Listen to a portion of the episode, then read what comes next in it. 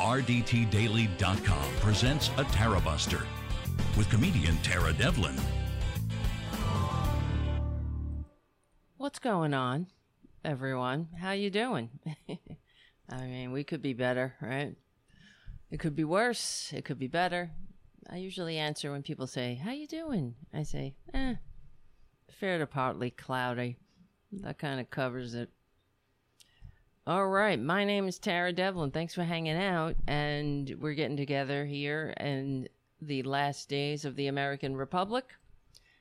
And maybe one day, I don't know, we do the show to build a community, but also to get the word out about how we're going to fix this country. I mean, we do have a possibility of fixing what's broken. What it takes is what we're doing here. We have to spread the word. We're here to reclaim patriotism and to, I don't know, talk about how do we actually have a functioning, a country that works for everybody. I mean, is that too much to ask for? I don't think so. But it is when we have to weed through incessant and this rapacious greed. Actually, now that I'm talking, I forgot, because usually when I write the description of the show, I'll write down the topics that I want to talk about. And it also keeps it straight in my head. And I forgot to add on the list that I wanted to talk about another circle jerk in space. And I'm just gonna put the AC on. It just gets hot when I start talking, and even though it's not hot out, it's like 70 degrees out. It's nice out. All right. I wanted to talk about the space thing, because yet again Jeff Bezos flew his tax cheating ass to space, and we all had to witness him masturbating on Earth, I suppose. Oh, well, metaphorically. He added, we'll get into it now, since I brought it up. Watching the corporate media basically fellate this billionaire is repugnant. It's beyond repugnant. It makes me sick. Which is what repugnant is, I guess, right? And I think that the corporate media mouthpieces, they're kind of aware of it, and probably, I suppose, the people who work behind the scenes are aware of how disgusting it is. It's almost like watching the goddamn Squid Game. That's how I feel. I watched that friggin' Squid Game show that everybody was talking about. I did it reluctantly, only because when people get into all of a sudden these pop culture things come along, sometimes I just don't want to join in. You know what I mean? Contrarian in that way. But other times I think about what was it? It was that movie, The Piano. I remember everybody loved that movie. That was years ago. I mean, it's talking like 20 years ago. And I was like, I don't want to see that friggin' movie, The Piano. I just didn't want to see it. And then when I watched it, I was like, oh, I liked it. It was a goddamn good movie. Well, yeah, I was in my own way. But anyway, whatever. That's beside the point. It has nothing to do with what we're talking about here, I guess. Anyway, but the corporate media, they kind of have to pay a little bit of attention to the unseemliness of it all.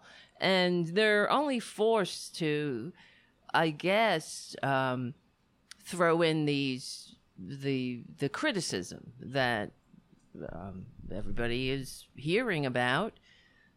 But unfortunately, it's just a side note when the corporate media are discussing billionaires jerking off in space. You know? It's just a side note. Well, some people are saying that it's unseemly, that it, you know, we have so many problems here on Earth. So why should we all waste our time watching Jeff Bezos masturbate with a giant Phallus. Look at the goddamn rocket. I'm not the first to notice it. That's for sure. But, and everybody, as they throw in the side note how some people are finding it pretty disgusting. And also, some people think it's an example of how far we've fallen down the rabbit hole of oligarchy, income disparity, upward immobility. Some people think that way. Some people think that the rich should pay taxes, you know. Some people think that people who actually do the work that make the world go round, that they should get a fair share of the profit that their labor makes possible to funnel into Jeff Bezos's pockets. And Jeff Bezos is not a friend of the working man and woman.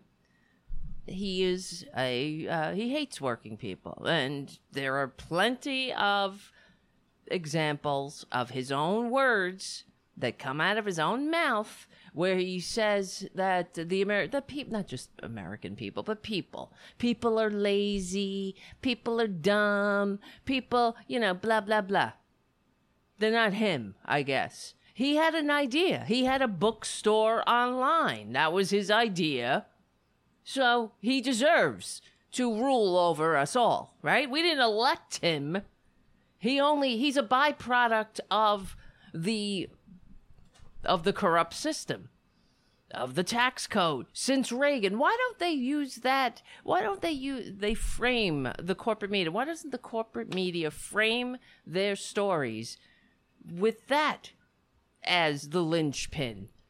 But because you know what the linchpin of the stories of just Jeff Bezos effing off into space, the linchpin is now, it's how it's beneficial for everyone. It's not just, he's not doing it just for a mere vanity project. Oh, no. He's doing it because he wants us all to go to space and look at the Earth. Because when we look at Earth from space, then we suddenly see, all of us together, we say, oh, wow, we are living on a big blue marble. And we're all connected. We're all interdependent. We're all interconnected. And wow, now everything changed. We're going to be nicer to each other, right? That, oh wait, not wrong button. Don't call in. I don't have the phone set up. Where's my, oh, this is it. Okay, yeah. There we go. Yeah. But that's the whole notion. This is what they're trying to tell us, is that if we all go up into space and look at Earth from that perspective, we're all going to be so overwhelmed that we will finally pay our workers a living wage. So now I'm just confused at this point why Jeff Bezos, I mean, he's been up in space. Well, the rim of space, really.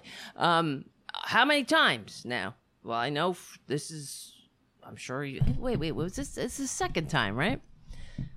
Because he had to bring that woman up first for the first deflection from the disgustingness. So the woman who couldn't go to space because she was, what do you call it? Oh, she was a woman. That was the problem at the time. She couldn't go to space because she had, she had XY chromosome. So yeah, she couldn't go, and she had an innie instead of an outie, so she had to stay home. And so Jeff Bezos he's doing humanity a favor there, showing us the error of our ways. Yes, of course. But he's not an idiot. He knows that the pitchforks and torches, they may not be coming in his lifetime at this rate, but they're coming. You know, they are.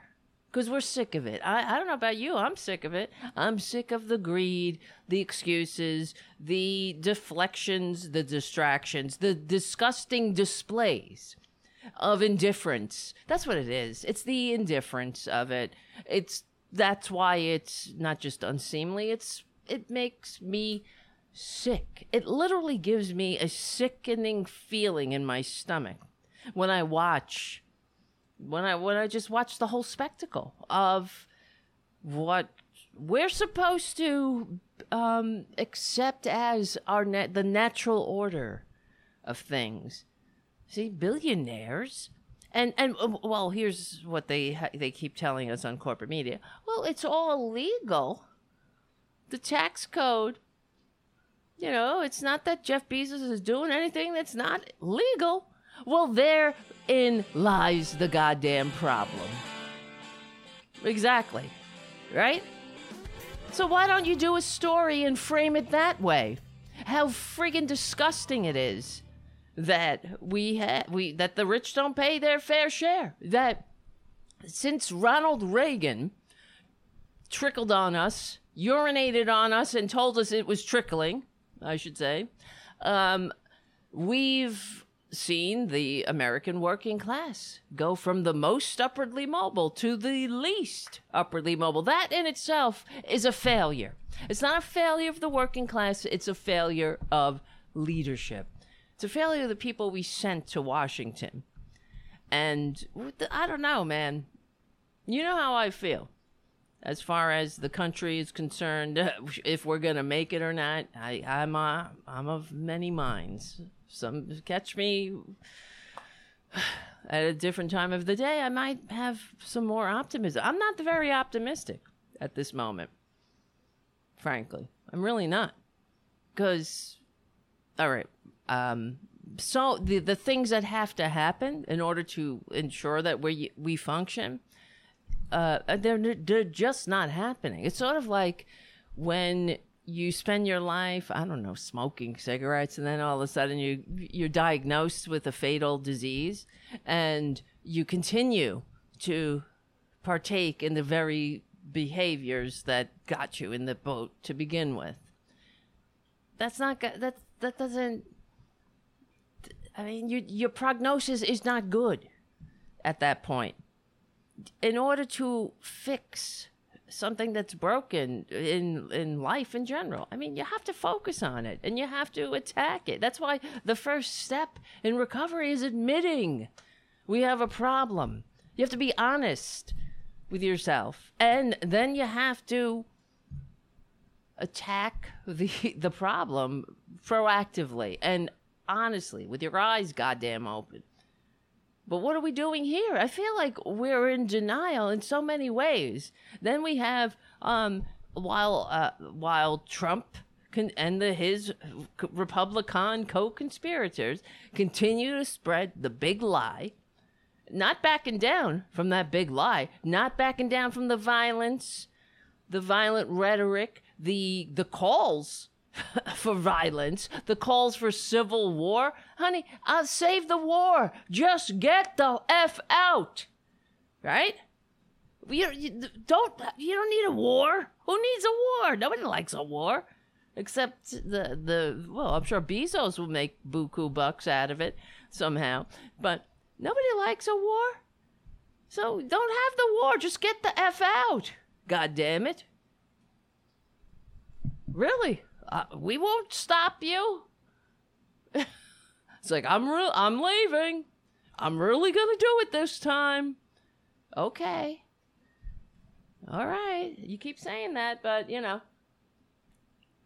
I mean, they keep saying about going Galt. Why don't you go Galt already? How come you haven't gone Galt? They want to, it's the tyranny. This is the thing, too. I'm so sick of them. Oh my God. The tyranny. Here, I just want to show you something, actually. I was on Twitter. Speaking of tyranny, there's some guy, idiot. It's just a case in point. I have to show you these tweets. So this is having to do with the vaccine, right? So this idiot, you probably saw the video of Blac Chyna. I don't know who that is really, but whatever. That shows my pop culture, whatever. I know nothing about these things. Anyway, she's apparently somebody that is an influencer, I suppose. So she went on a pro-vaccine rant at the airport. Okay, good. She said, get the vaccine, whatever. That's what yeah, hell yeah. Fuck, bro.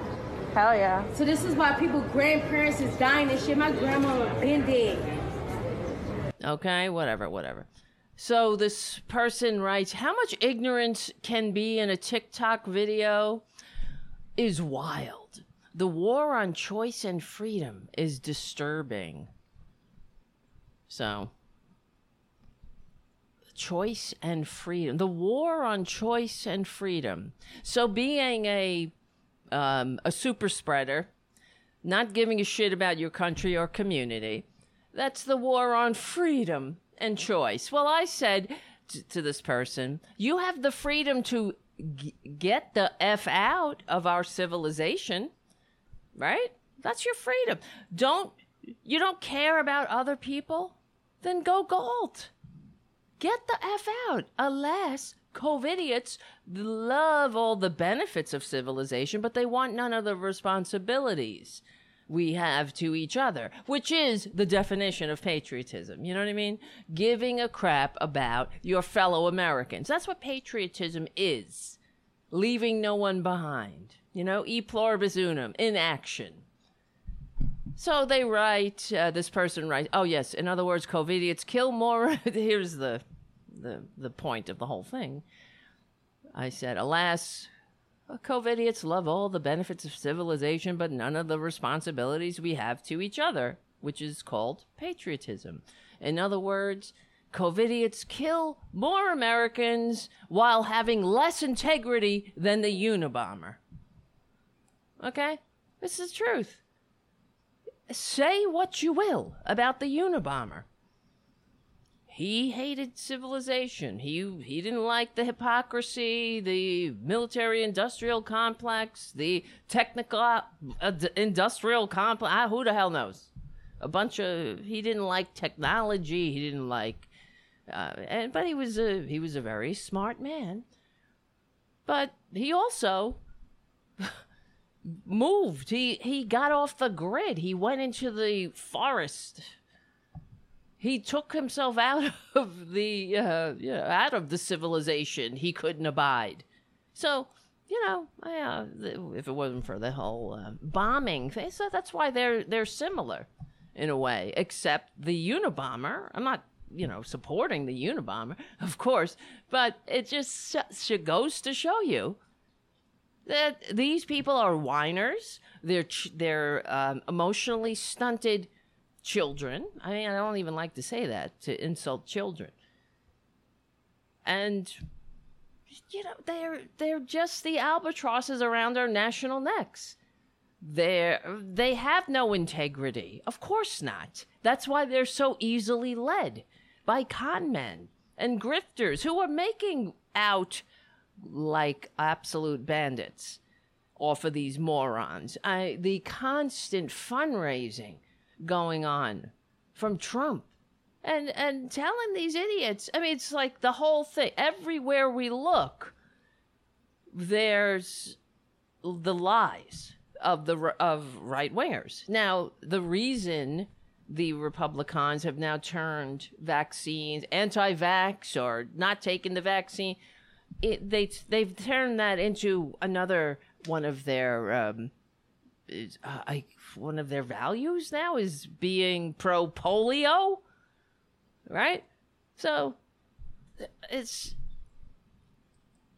kill more Americans while having less integrity than the Unabomber, of course. And then he writes back, your civilization, possessive. Actually, not. I said our. If your civilization, if I was going to be possessive, wouldn't I say my civilization? But that's beside the point. I'm highly responsible, way more patriotic and freedom fighter than you will ever be. Carry on, rat. This is, you see? I'm just reading this because this is what we're up against. Morons that have less integrity than the Unabomber. And then I responded, yep, just like I said, another Jew who wants all the benefits of civilization but none of the responsibilities. You're free to get the F out. But like I said, COVID idiots are tedious, America-hating whiners with less integrity than the Unabomber. And he writes, the Unabomber was a smart man. And I wrote back, yeah, well, I guess the Unabomber has you beat in that department too. And then he writes back, you see it right there, ladies and gentlemen. Another scintillating comment from the American fascist morons who, I guess, maybe it's a byproduct of too many Trump Network vitamins, which one is too many, frankly. You stink, he writes. You stink. Didn't I tell you guys? Right? What do I say? They lack the basic and fundamental maturity to function in a free democratic society. This is who they are. You stink. They got nothing. You smell. What should I write back? Like a bed of roses. That's what I used to say when I was in elementary school. If somebody said, you stink, I would say, like a bed of roses. Okay? Yeah, and I thought that was incredibly clever. Like, I'm sure this moron. I mean, can you imagine living in the world of these people? That's why I want them to secede. I'm tired. I'm tired of having a window into their world. I don't like it. I'm sick of the ranting, of the lies. I'm sick of explaining basic humanity to them. I'm sick of explaining patriotism to them. You know, because, and I'm also, the other thing, I'm also sick of having to waste air saying, repeating the same, just debunking their lies again and again and again and again. It's, that's how come we can't progress, which is the point. We can't go forward because we're too busy. We're having to stop and explain. But this is what they want. And the reason the Republicans, they've picked up this, anti-vax thing, which is just ridiculous. I don't know why they are so anti-vax. Because it reminds me of Hollywood, right? I thought they hate the Hollywood liberals. Or weren't there some actors that are all anti-vax morons? Now they're all like, choice. We must not mandate. I mean, when did the Republican Party become pro-polio? They're pro-measles. It's right out in the open. They're pro-disease. Pro-childhood disease. You want to look like, and this is what I'm saying, we say that the Republicans, their remedy for the American working class competing with developing nations is to turn the American worker into, basically a worker in a developing nation where they throw you some crumbs and you're happy. You say, thank you, sir. I will never pester my betters, and I will compliantly await my rewards in heaven. And wait, hold on a second. But it's exhausting, isn't it? And this is why we're in big ass trouble, frankly, because Twitter is out there lying his ass off as usual. Actually, today, here, let me see.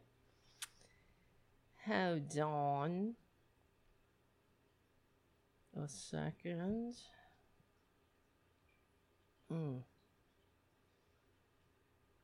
Okay. Where? Oh, no, I opened up Thumbtack. What is it? What's that one? Where is that Trump? He's on Telegram. Yes, that's it. All these names. Holy shit. See, so today he writes, this is Trump on Telegram.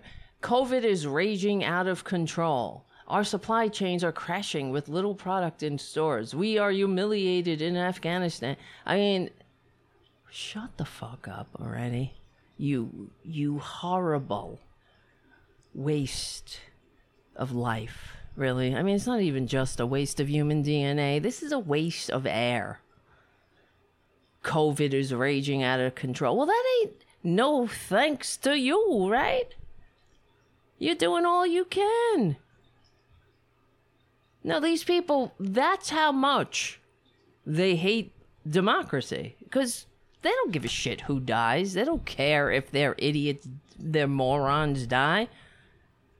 Clearly, they're fixing the voting rolls. They're fixing elections in this country. So, you know, like they had elections during Saddam Hussein. When Saddam Hussein ruled Iraq, they had elections then too. Except he would win at like 90% of the vote and more.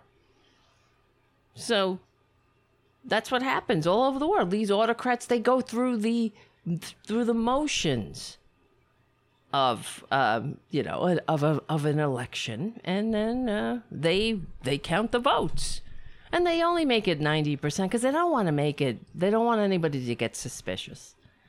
You know, 100% would be a little much.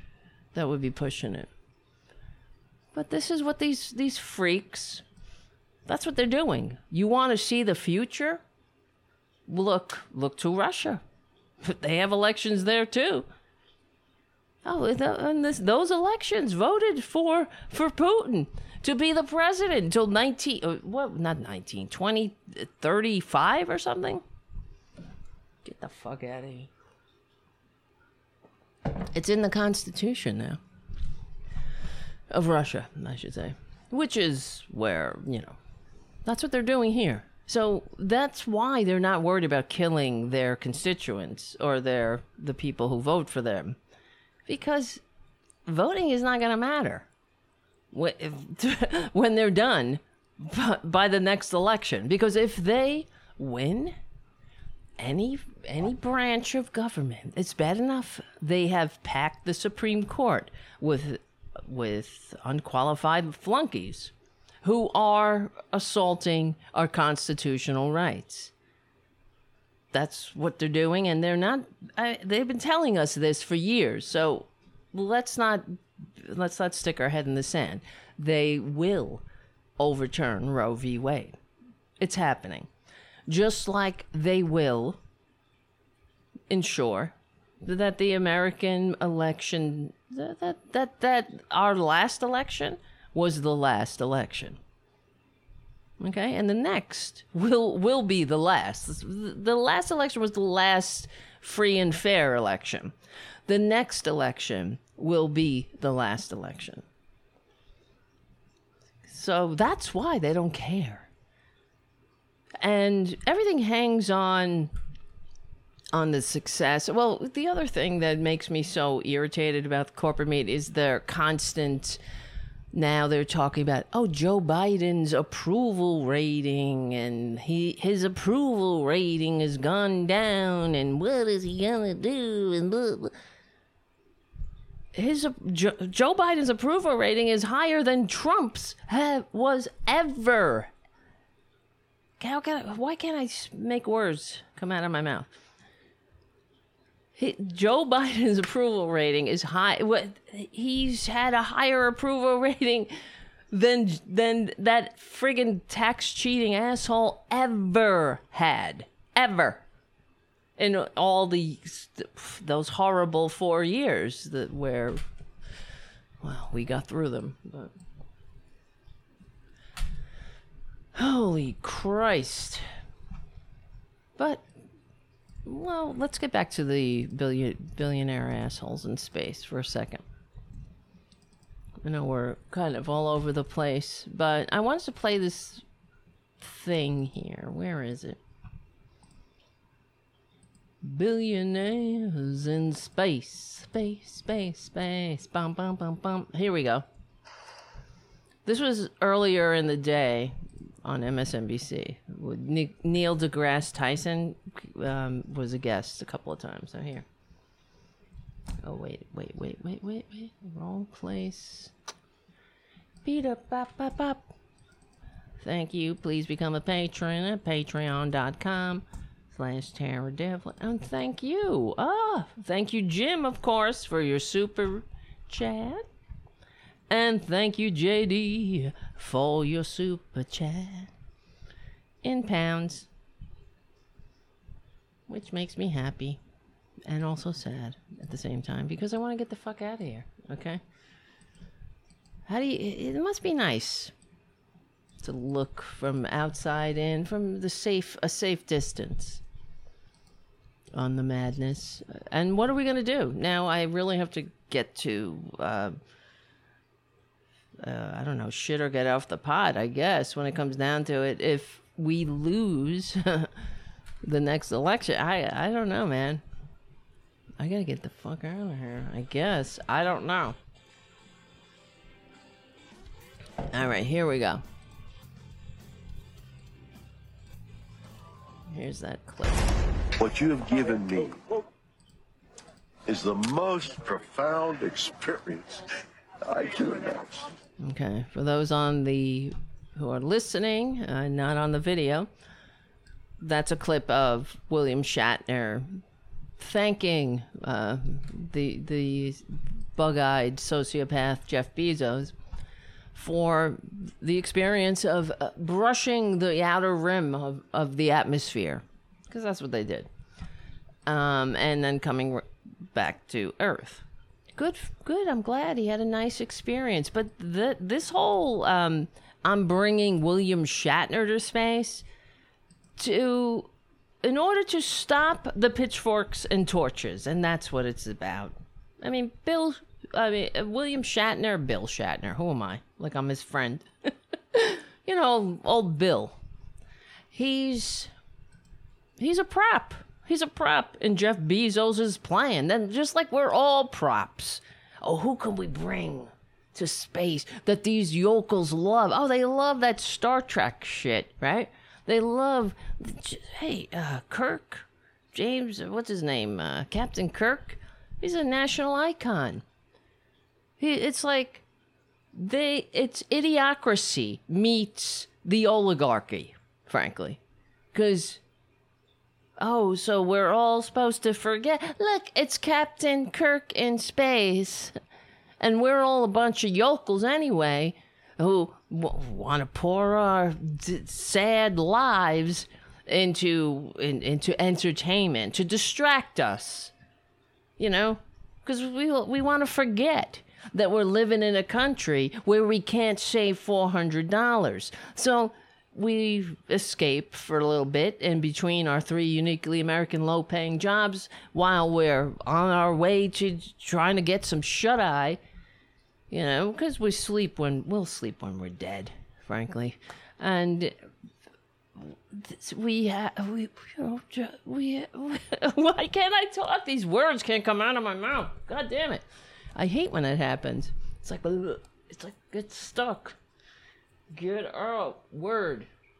I feel like, and I just want to pull it out. Okay. Why?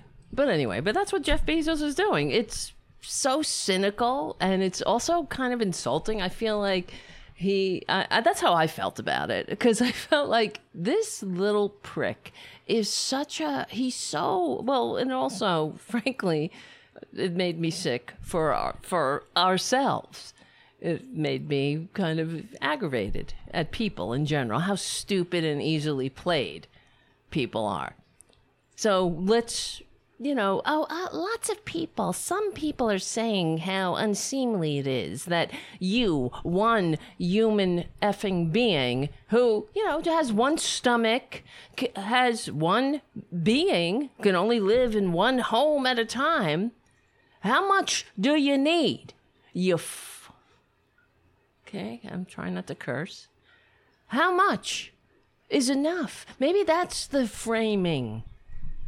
You want to see how touched Bill Shatner might be living in a country where the American people are the most upwardly mobile. Maybe that would receive or evoke an emotional response. I know it will for me and a whole bunch of other people. I mean, the smugness of Jeff Bezos assuming or trying to present himself as some kind of spiritual guru. So he's leading us to a higher realm of consciousness.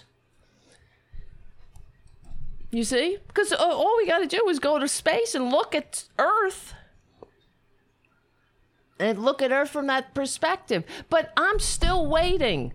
I'm waiting for Jeff Bezos. To, if he's leading the way, he's waiting for us to get up there too? What are you waiting for? Why don't you bring some of that benevolence? Bring it home, honey. Why take that those millions of dollars that you used to union bust. Take those millions of dollars and spread it out amongst, or maybe just shave a couple of billions. You know, you're going to be the world's first trillionaire. Anybody who is the world's first trillionaire, that, you know what that should get you? A trip to the National Razor. Not billionaire, trillionaire, right? Is that, did I say trillionaire? That's it. That's what you get. Is it worth it? I mean, really? You shouldn't. No, I mean, come on. Humanity, come on. Humans? Are you kidding me? This is not okay.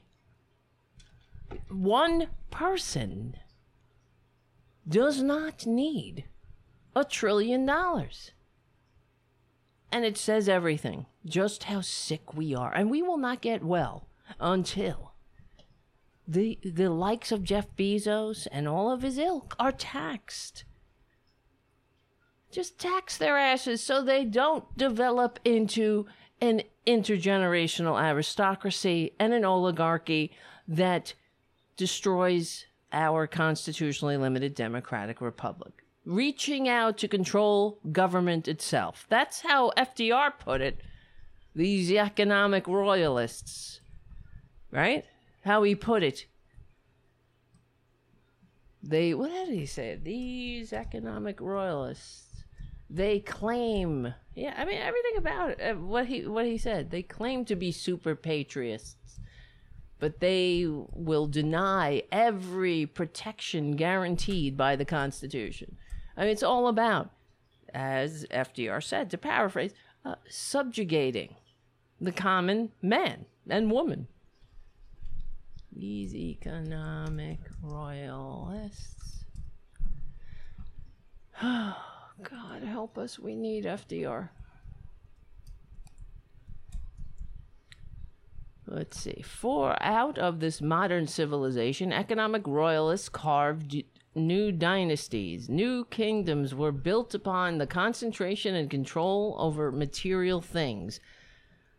Through new uses of corporations, banks and securities, new machinery of industry and agriculture, of labor and capital, all undreamed of by the fathers, our founding fathers, the whole structure of modern life was impressed into royal service.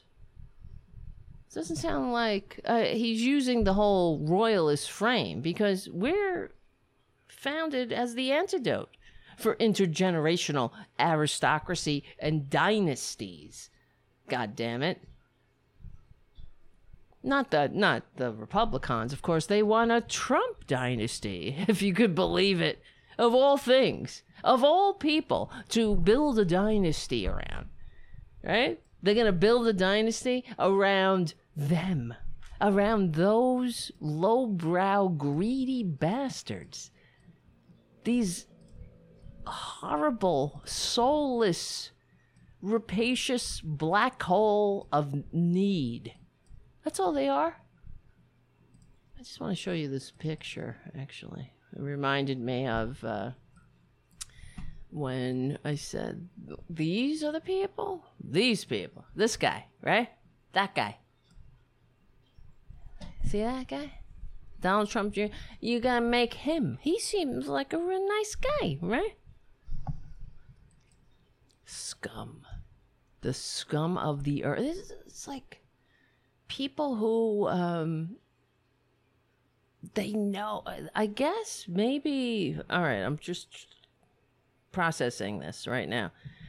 They behave like this. It's sort of like FDR, because FDR was called a traitor to his class. And when I thought about FDR and Barack Obama, because when Barack Obama was elected, I sent Barack Obama a copy of, who wrote that book? Traitor to His Class. Traitor to His Class. Because I was hoping, oh God, hold on.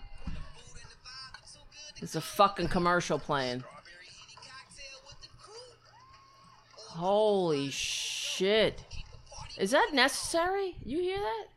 Keep the party going on Fridays. Fuck off. All right. Who wrote Traitor to His Class? I think it was Doris. Oh, no. H.W. Brand? Okay. I don't remember. Anyway, whatever. So I sent Barack Obama a Traitor to His Class because in my dreams, I was hoping that Obama would be the new FDR. Of course, I was way effing off base, that's for sure. But Obama was like a national Rorschach test for us. You know what I mean? We all, well, the Republicans, the racists, the fascists, the freaks, the geeks, the haints, the taints, the greeds, and the ghouls of the Gilded Age, they all projected their fears onto Obama. You know, he was a demon, or their racist fears. Either he was lazy, or he was some kind of Manchurian candidate. And so, you know, the wait, hold on a second. God damn it. So I was hoping that Obama would be FDR. Of course, he was not, and here we are. And I can argue that if it wasn't for that, I mean, we wouldn't be here. We wouldn't have a goddamn Donald Trump. We wouldn't have had a Donald Trump presidency. All of the mistakes and the wrong turns that we make as a country, I mean, it's really because we're, well, the power structure is in service to the power structure. You know?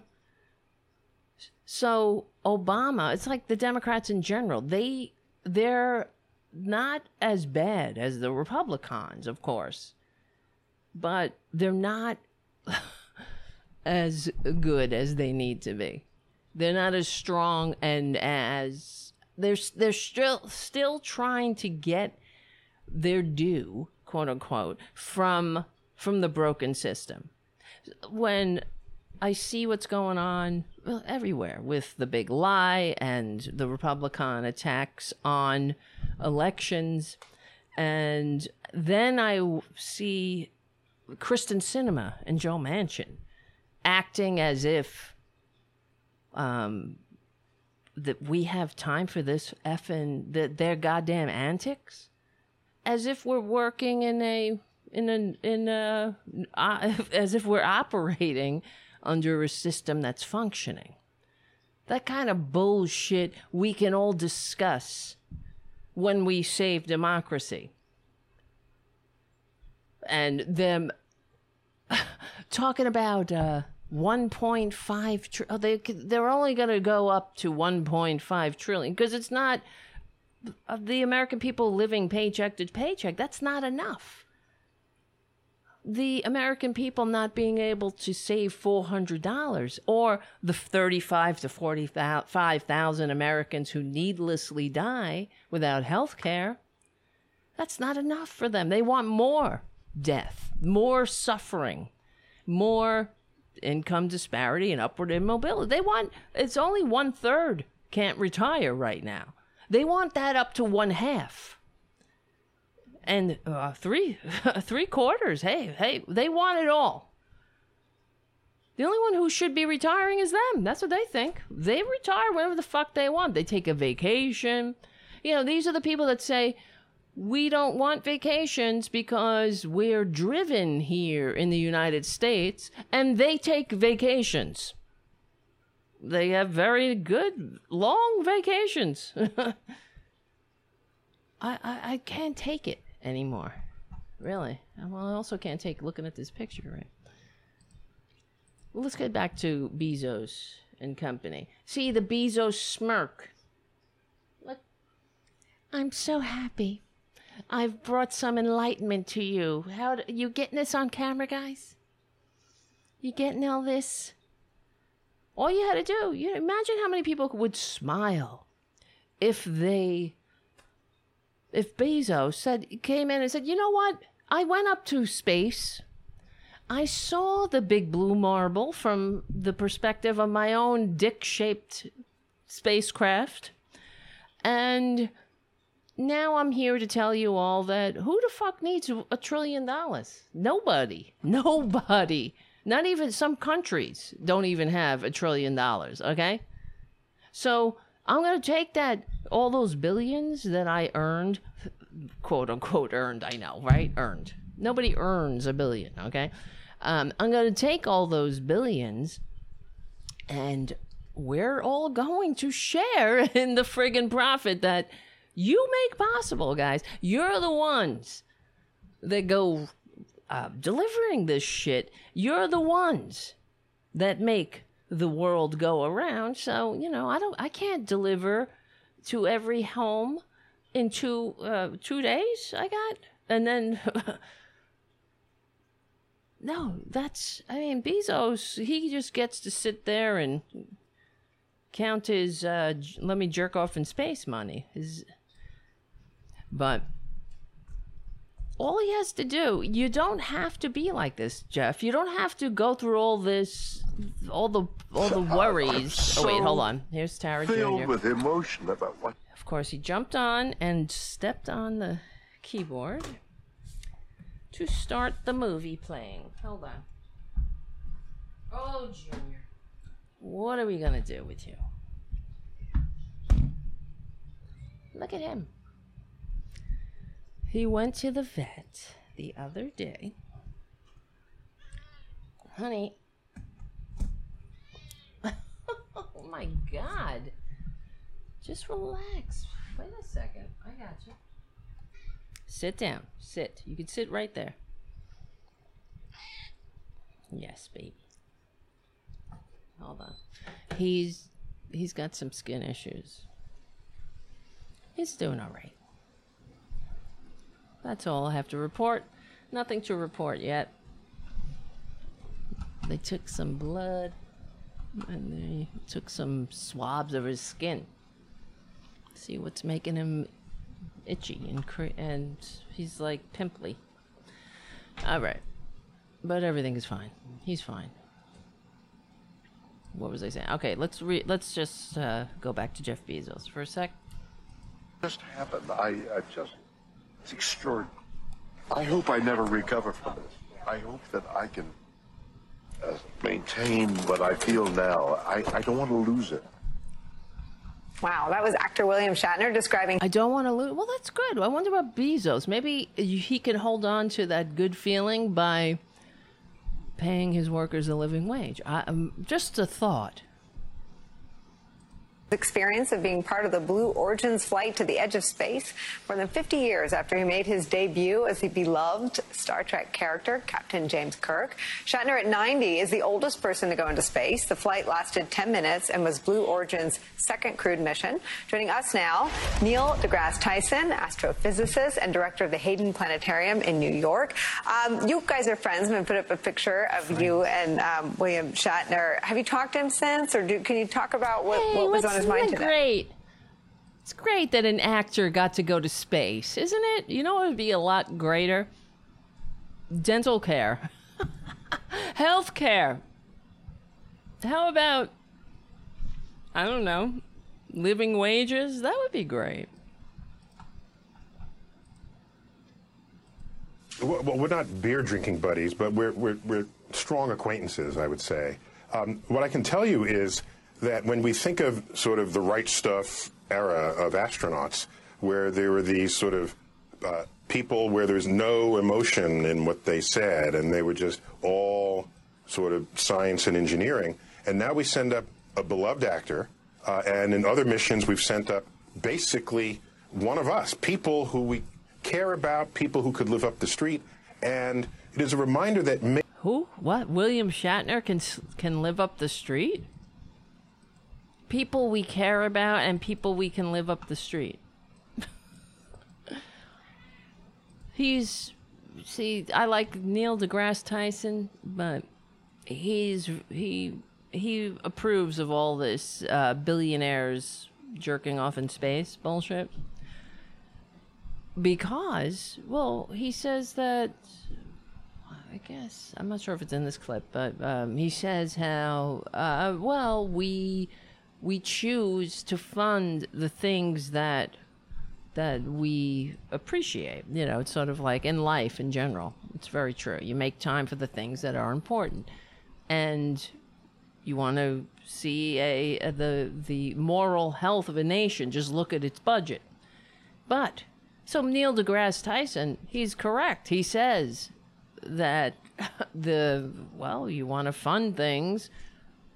The people, NASA had to make choices because there wasn't, they had budget cuts. They didn't have enough funding. Well, why? It's not like people are like, F NASA. But you know who was like F NASA? Well, while we were working our 3 uniquely American low-paying jobs and not retiring or going on a vacation or having a day off, they were, you know, working on, wait, hold on. God damn it. I apologize, guys. So many things. Well, whatever. So, no, fuck it. Maybe it's overdue for the solar system, space, to become our collective backyard, where it's no longer a position of privileged view. It's a position where we all would have access. Whoa, well, ain't that great? But so Neil deGrasse Tyson, where's the other clip? Hold on, because I had that clip. Because they're like, some people are saying, we vote every year for representatives to then create a budget of things we value. Okay, so there's art. Is art putting food on someone's plate? No, but it creates an environment where you want to live. We can do it all. All. Yeah. So don't just say, why are we spending there when we should be spending there? Well, let's spend it in both places. Well, period.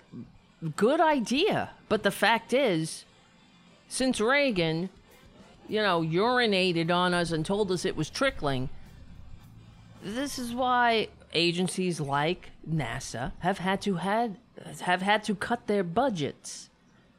So we only have enough money for war. That's it. War and, well, the military-industrial complex and billionaires and grift.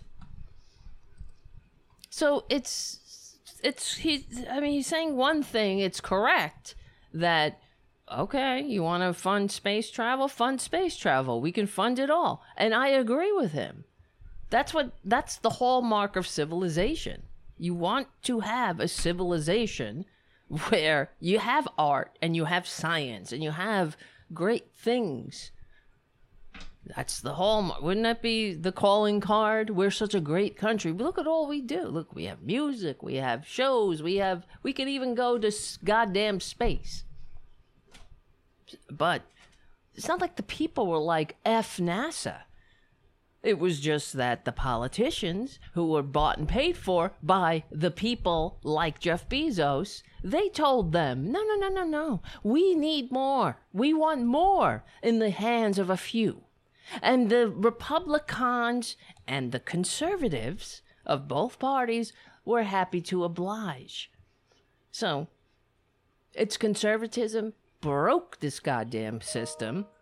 And we're living in the consequences of this. And that's why we have to endure space billionaires and the goddamn corporate media isn't going to bite the hand that feeds it.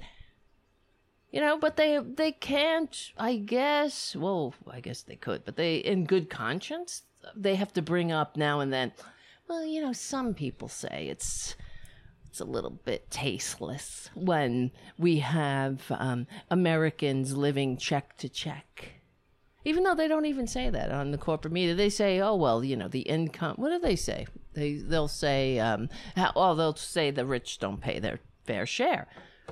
But they'll always follow it up with, but that's because that's the law. I'm not blaming them as much as I'm blaming the system, of course. Jeff Bezos is just a disgusting person. He's just a sociopath. Of course he is. Otherwise, if he wasn't, he would have already done what we're talking about. What does he get out of it? Being a goddamn trillionaire. I don't get it. I really don't. I don't understand the what is the appeal of being this rich prick who doesn't give a shit about the fucking planet he lives on, that sustains him, of that allowed him, enabled him to accumulate all of this wealth in a comfortable life. You know, because what's the meaning of life? Is it just to toil so Jeff Bezos can jerk off in space on us all? I mean, we have to get real with this shit. Because is greed, is that it? Because I think that's partly where we went wrong. Greed is the only American value. Is it as if that's it? It all comes down to that. Nothing matters more than the unholy dollar for these fuckers. That's it. Even though, and another way I can't, I hate them. We know that. I should be a better person. But, you know, they make it so easy to hate them. That's the bottom line. If they didn't want me to hate them, they shouldn't be so hateable. But on the corporate media, so they mention, you know, Neil deGrasse Tyson pointed out, oh, yeah, you want to fund space travel, fund it. We can do these things. We can do all these things. But they, as if they don't, I'm not saying Neil deGrasse Tyson is responsible for that, since this is not, maybe it's not 100% his wheelhouse, tax policy, I don't know. But you would think the news biz would be the, you know, the mouthpiece of the news biz. They would be able to spread some truth on the situation. Well, you know, since Ronald Reagan lowered the tax rate, the corporate tax rate, and we started this whole government is the problem shit. This is why we have an insurrection. That's the truth, god damn it. Oh wait. What you have given. So here's William Shatner crying again. Wow, that was actor William Shatner describing his experience of being part of the Blue Origin's flight to the edge of space more than 50 years after he made his debut as the beloved Star Trek character, Captain James Kirk. Shatner at 90 is the oldest person to go into space. The flight lasted 10 minutes and was Blue Origin's second crewed mission. Joining us now, Neil deGrasse Tyson, astrophysicist and director of the Hayden Planetarium in New York.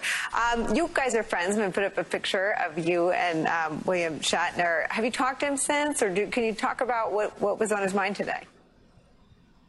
Well, we're not beer drinking buddies, but we're strong acquaintances, I would say. What I can tell you is that when we think of sort of the Right Stuff era of astronauts, where there were these sort of people where there's no emotion in what they said, and they were just all sort of science and engineering, and now we send up a beloved actor, and in other missions we've sent up. We've come so far. Really? We've come this far. Now we send up beloved actors. What? Oh, good. One of us, people who we care about, people who could live up the street, and it is a reminder that maybe it's overdue for the solar system, space, to become our collective backyard, where it's no That's great. I would love that. Start with living wages. You know? Make that the goal. That'll be our backyard. You know, let's start with the notion that everyone deserves a decent middle-class life, or just a decent life. And we can do that. That's the other thing. It's not like it's out of our goddamn realm of possibilities. We have everything we need to make it, to make a country that doesn't have homeless people, that doesn't have check-to-check people, that doesn't have people who can't retire or can't go to the goddamn doctor when they're sick. I'm so sick of it. Because of fucking this shit. Because of the people like... Then we have Bezos. It's not... Of course, he's not the cause of the problems. He is a symptom of the problem. Like Twitter. He didn't cause it. But he certainly exploited it. No longer a position of privileged view. It's a position where we all would have access to take that glance at Earth. That we wouldn't otherwise. To take that glance. What's with this fucking glancing shit? Why don't you glance the homeless people right down your goddamn street? You gotta go to space? You gotta go up to fucking space to see. What are you seeing? Why don't you look? You've been looking here. You've been using your eyes on Earth, but you haven't seen a goddamn thing, right? You need to go to space, and then you can see. You could see the interconnectedness. I see it. I see it when I walk down the street, and there are people who have nothing. Nothing. And right next to people who have everything. Oh, this is envy. You're just envious. This is what Republicans, and even those who aren't born on third base thinking they hit a triple, all the, you know, the dupes, they think that praising and filleting billionaires, saying, hey, you know, I want to be one too one day, and they're just like us, and they, maybe one day I'll be them. You know, you're not gonna be a billionaire. You're not. They're not like you. It's not like, oh yeah, they're like you because they will live and die. They all need food to sustain themselves. Yeah. They're like us in that way. But I don't know what else. Because they're certainly not, if they need to go to space to get some perspective, you want to talk about privilege? I got to get perspective right here on Earth. I don't need to go to space to see that there's a bunch of problems that we need to address. I don't need to go to space to see that we're interconnected. You had to go to space for that shit? How dare you? And the corporate media, they have all kinds of frames that they can be reporting the story through. It doesn't have to be the frame of ain't this great. Not at all. It's not great. Why is there such a problem selling this? Because most people, I don't know. Maybe I'm just, obviously I know a lot of liberals, but I don't see the appeal, but I see that a lot of people are saying how gross it is, and I guess that's an appropriate word for billionaires jerking off in space. It's gross. Oh, but what do you say when some people say we got problems here at home? You want to have a good story? Why don't you tell the story, the real story of why we don't have space? Why do we need private companies to make up a shortfall of a public institution like NASA? Why? You know, why? What's this government is the problem shit? Enough is enough, man. We're in big-ass trouble. And this is just a symptom of it. This billionaires in space. Be able to see.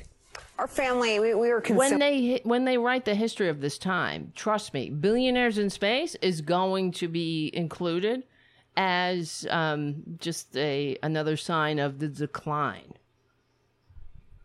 I'm telling you, that's gonna happen. Of everything you create, we are regulars at the Hayden Planetarium, and you know, you look at the way young people, especially young children, view the planet. It's still sacred to them. They don't take it for granted. They don't. Plastic bottles aren't a thing they see. They're not a thing they grab at the market.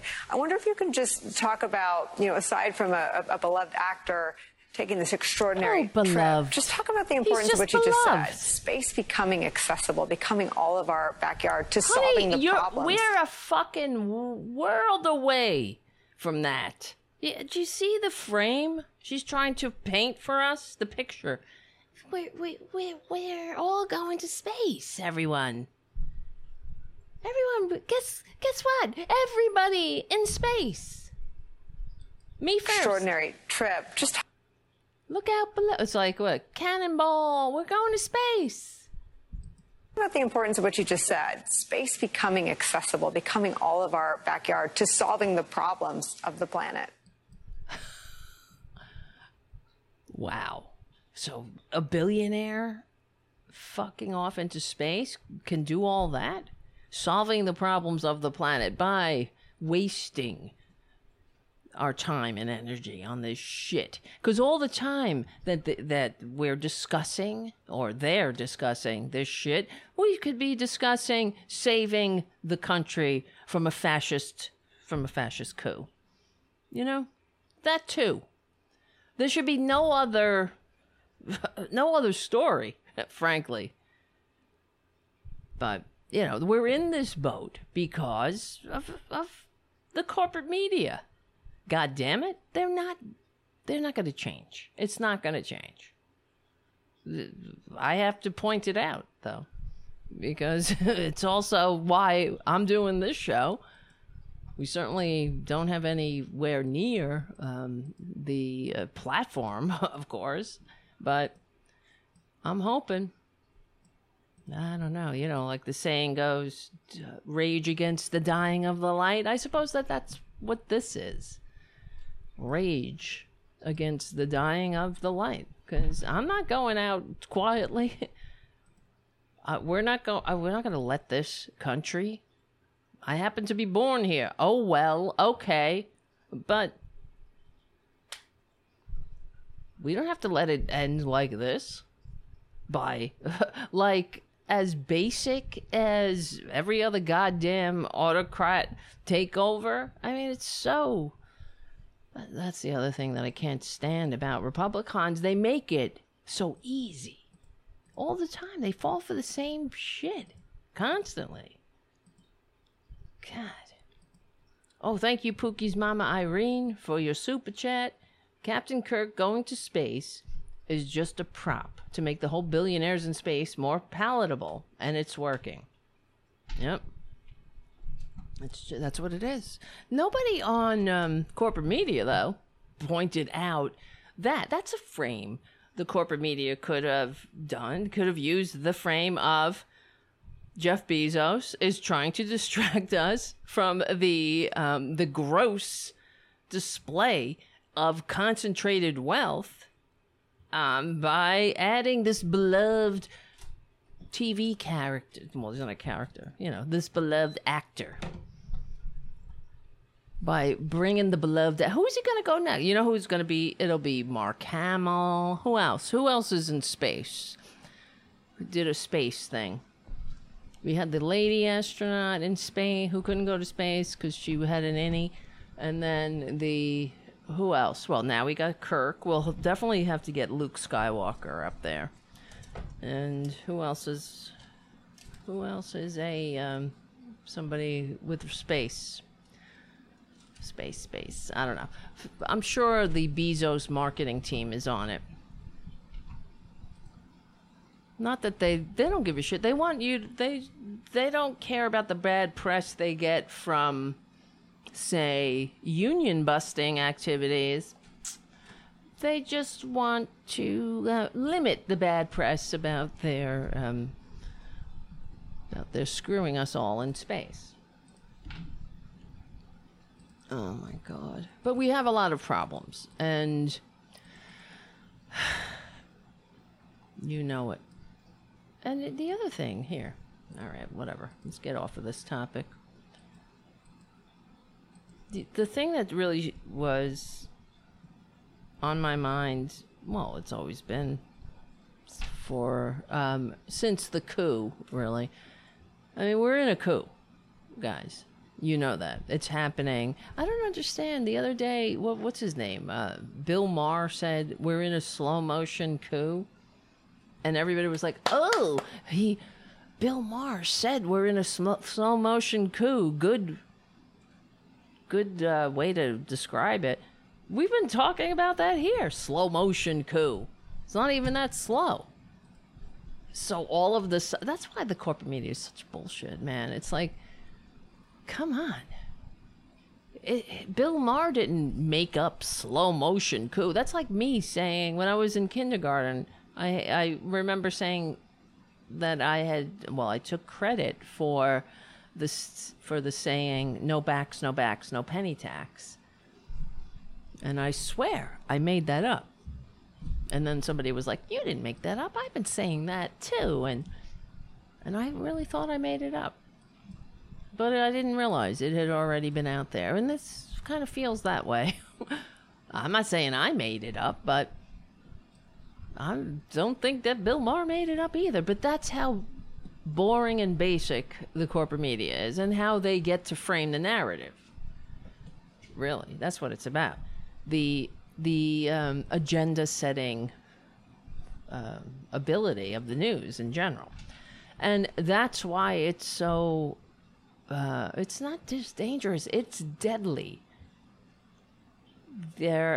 The Republican attacks on media, on fake news, quote unquote. Here, let's just read a couple of these disgusting... oh, here comes Tara Jr. Holy shit. Sit down. All right, I don't want to hear it. I don't want to be bit.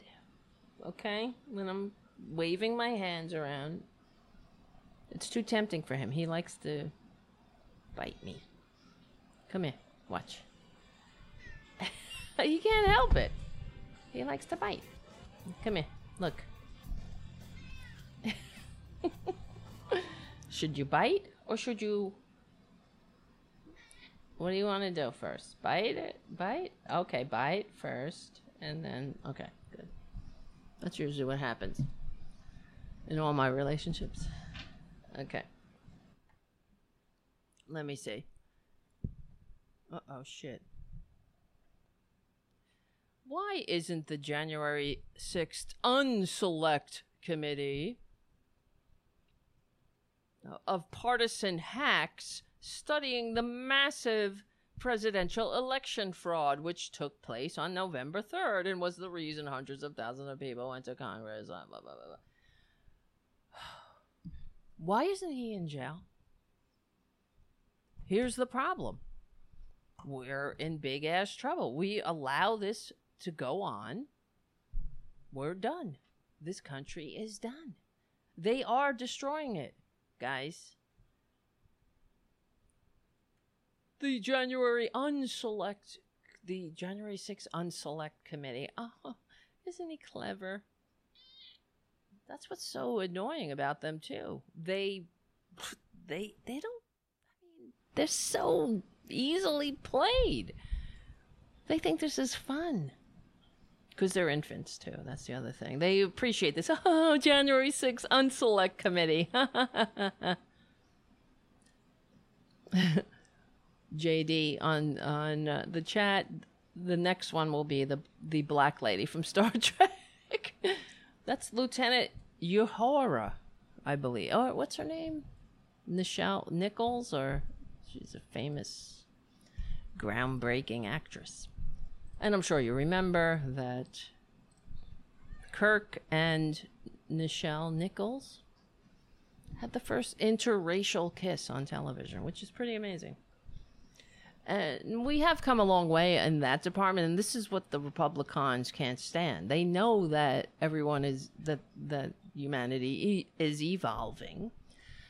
We always do, and they don't get as much bang for their buck on, you know, just playing politics. They have to tickle those racist funny bones, and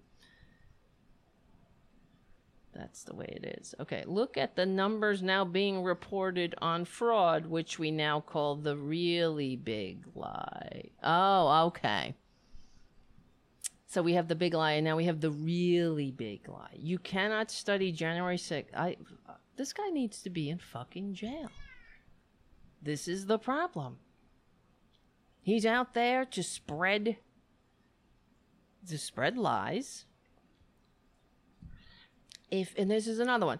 If we don't solve the presidential election fraud of 2020, which we have thoroughly and conclusively documented, which is a fucking lie, Republicans will not be voting. Oh, well, I appreciate this. Will not be voting in 22 or 24. It is the single most important thing for Republicans to do. Oh, please. That's great. Don't do it. Don't go vote.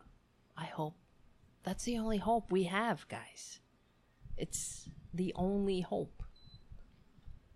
And then he writes, how come the fake news media doesn't talk about Afghanistan anymore? Because we fucking left there on your stupid plan, on your bad deal making, right? Well, fake news. What does he care what the fake news media is reporting if it's fake news? Mark Meadows, our great chief of staff during some of very exciting years at the White House, has written a new book entitled The Chief's Chief. It is available for pre-order. Well, there's the grift. Remember, there has never been an administration like ours. We did things that no other administration even thought they could do. The Chief's Chief would make an incredible Christmas present. And with the United States supply lines totally dead, and with thousands of ships having no way of unloading because of incompetent leadership, you will have no other thing you can buy anyway. Seriously, it's a fantastic book. And Meadows and his wonderful wife, Debbie, are great people. Order it here. And he brings a link. So you don't have to bother yourself with a Google search. Oh, isn't he a gentleman? And thank you, Terry Taylor, for your super chat. I hate them. Well, that's just me saying that. That's really what I say. It's sort of like some people say, you know, I just say, I hate them. Just a verbal tick. Okay, you know, a couple of things. I'm looking at the time. Holy shit, time flies. It really does.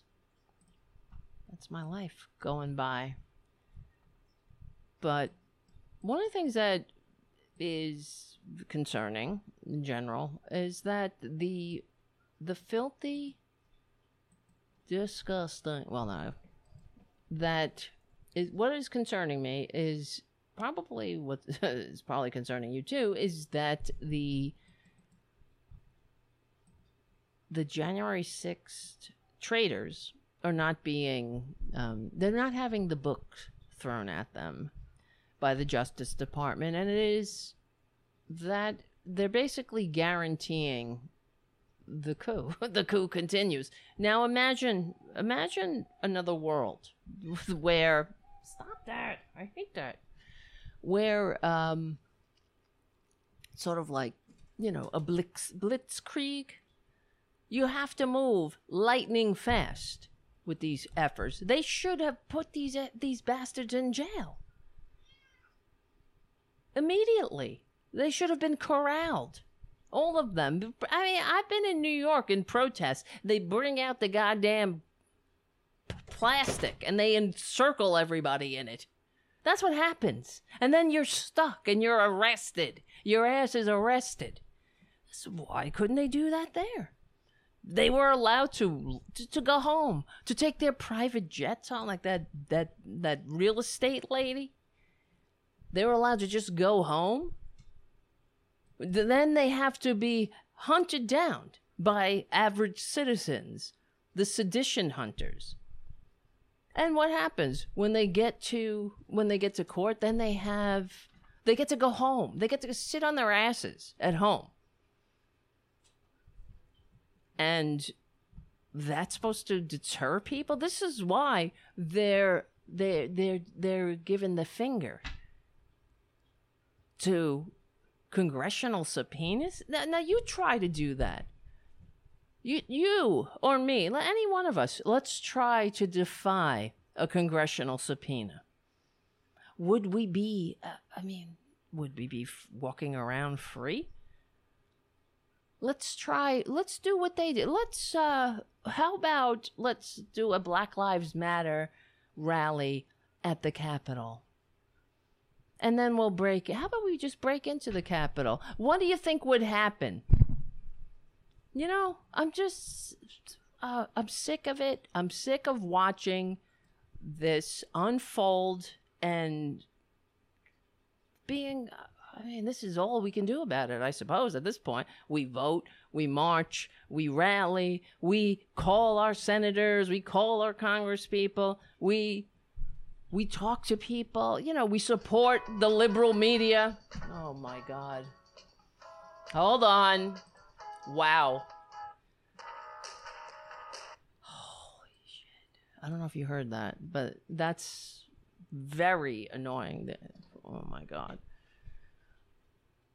Certain websites are more annoying than others. All of a sudden, ads just blast into your cranium. It sucks. All right. Where is this?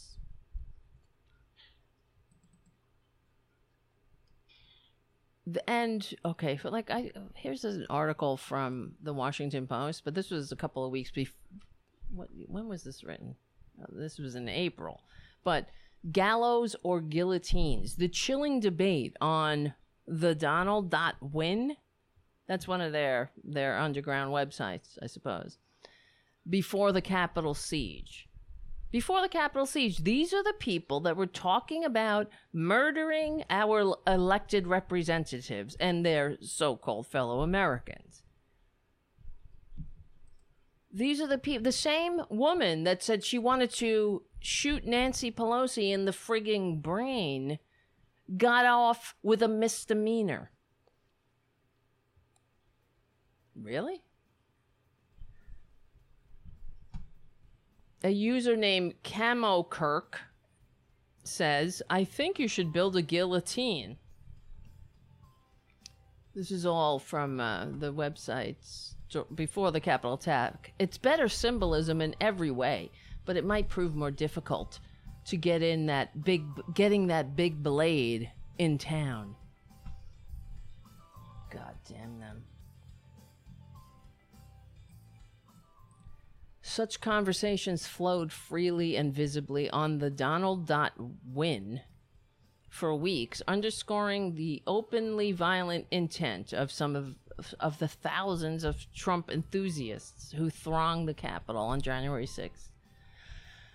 Oh, my God. As well as the intelligence failures of the authorities charged with preparing for that day, the clashes left 5 people dead, including a Capitol police officer. Cached versions of the comments on the now-defunct site show the chilling precision and pragmatism of the advanced planning for an assault, whose reverberations are still shaking Washington, with a hearing on Thursday expected to turn harsh. Okay, well, we know this is an old article, but there will be actually a hearing. These people are supposed to be showing up for their court dates. Steve Bannon is supposed to show up tomorrow. He's not going to go. He's already announced that he's defying the subpoena because during Twitler's illegitimate rule, this is the way Republicans roll. They don't have, being a Republican means never saying sorry, okay? Being a Republican, a party of personal responsibility, so-called member of the party of personal responsibility, they never get to take responsibility. They love to talk about responsibility, but they responsibilities? That's the same thing with the vaccine, for example. Patriotism, right? That's an action. We have responsibilities to each other. That's patriotism. You know, like thinking about that guy, the person on Twitter, I am more patriotic than you will ever be. Really? Well, you have a lot of shirts, red, white, and blue shirts. Is that it? You must look like a real douche in that ugly red, white, and blue sweater with the eagle on it. You look, that looks like shit, really. But anyway, but that's all you got. That's not patriotism, though. That's those are fashion fails. The website The Donald played a far more central role in the January 6th insurrection than was previously known. There are thousands of posts with tens of thousands of comments detailing plans to travel to Washington and engage in violence against the Capitol. The ultimate goal of this violence was, on behalf of Trump, to disrupt Congress and overturn the election. God. Following Trump's loss to Joe Biden in November, the then president relentlessly made baseless allegations of voter fraud and urged supporters to come to Washington to protest, most notably in a December 19th tweet that said, "Big protests in D.C. Come to D.C. It's going to be wild." I'll show you. He tweeted that himself. Here it is. This is what he tweeted. Look at that. Be there. It will be what? With his eyes glowing. January 6th, D.C. This is something that Trump himself tweeted. Many of his supporters treated this as a directive. I'll be there, and I'll be wild, sir.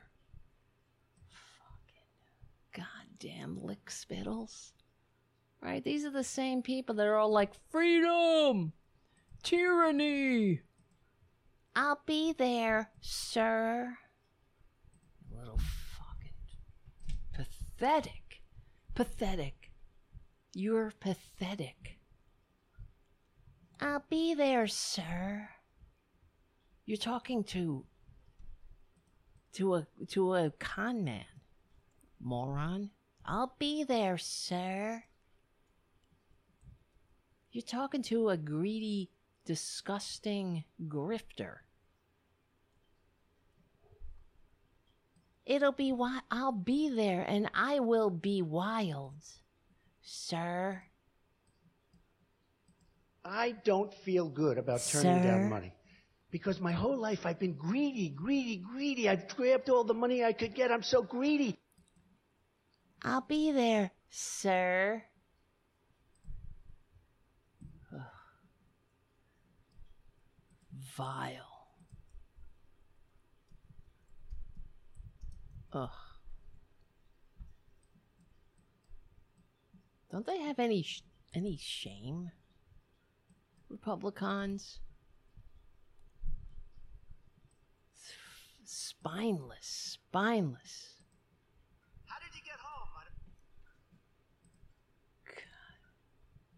Where's this one? All right. Soon, Trump supporters were trading travel tips, maps, money for gas, plans for cross-country caravans. Oh my God! Could you imagine? That would have been. We should put somebody in there as a fly on the wall. Oh my God.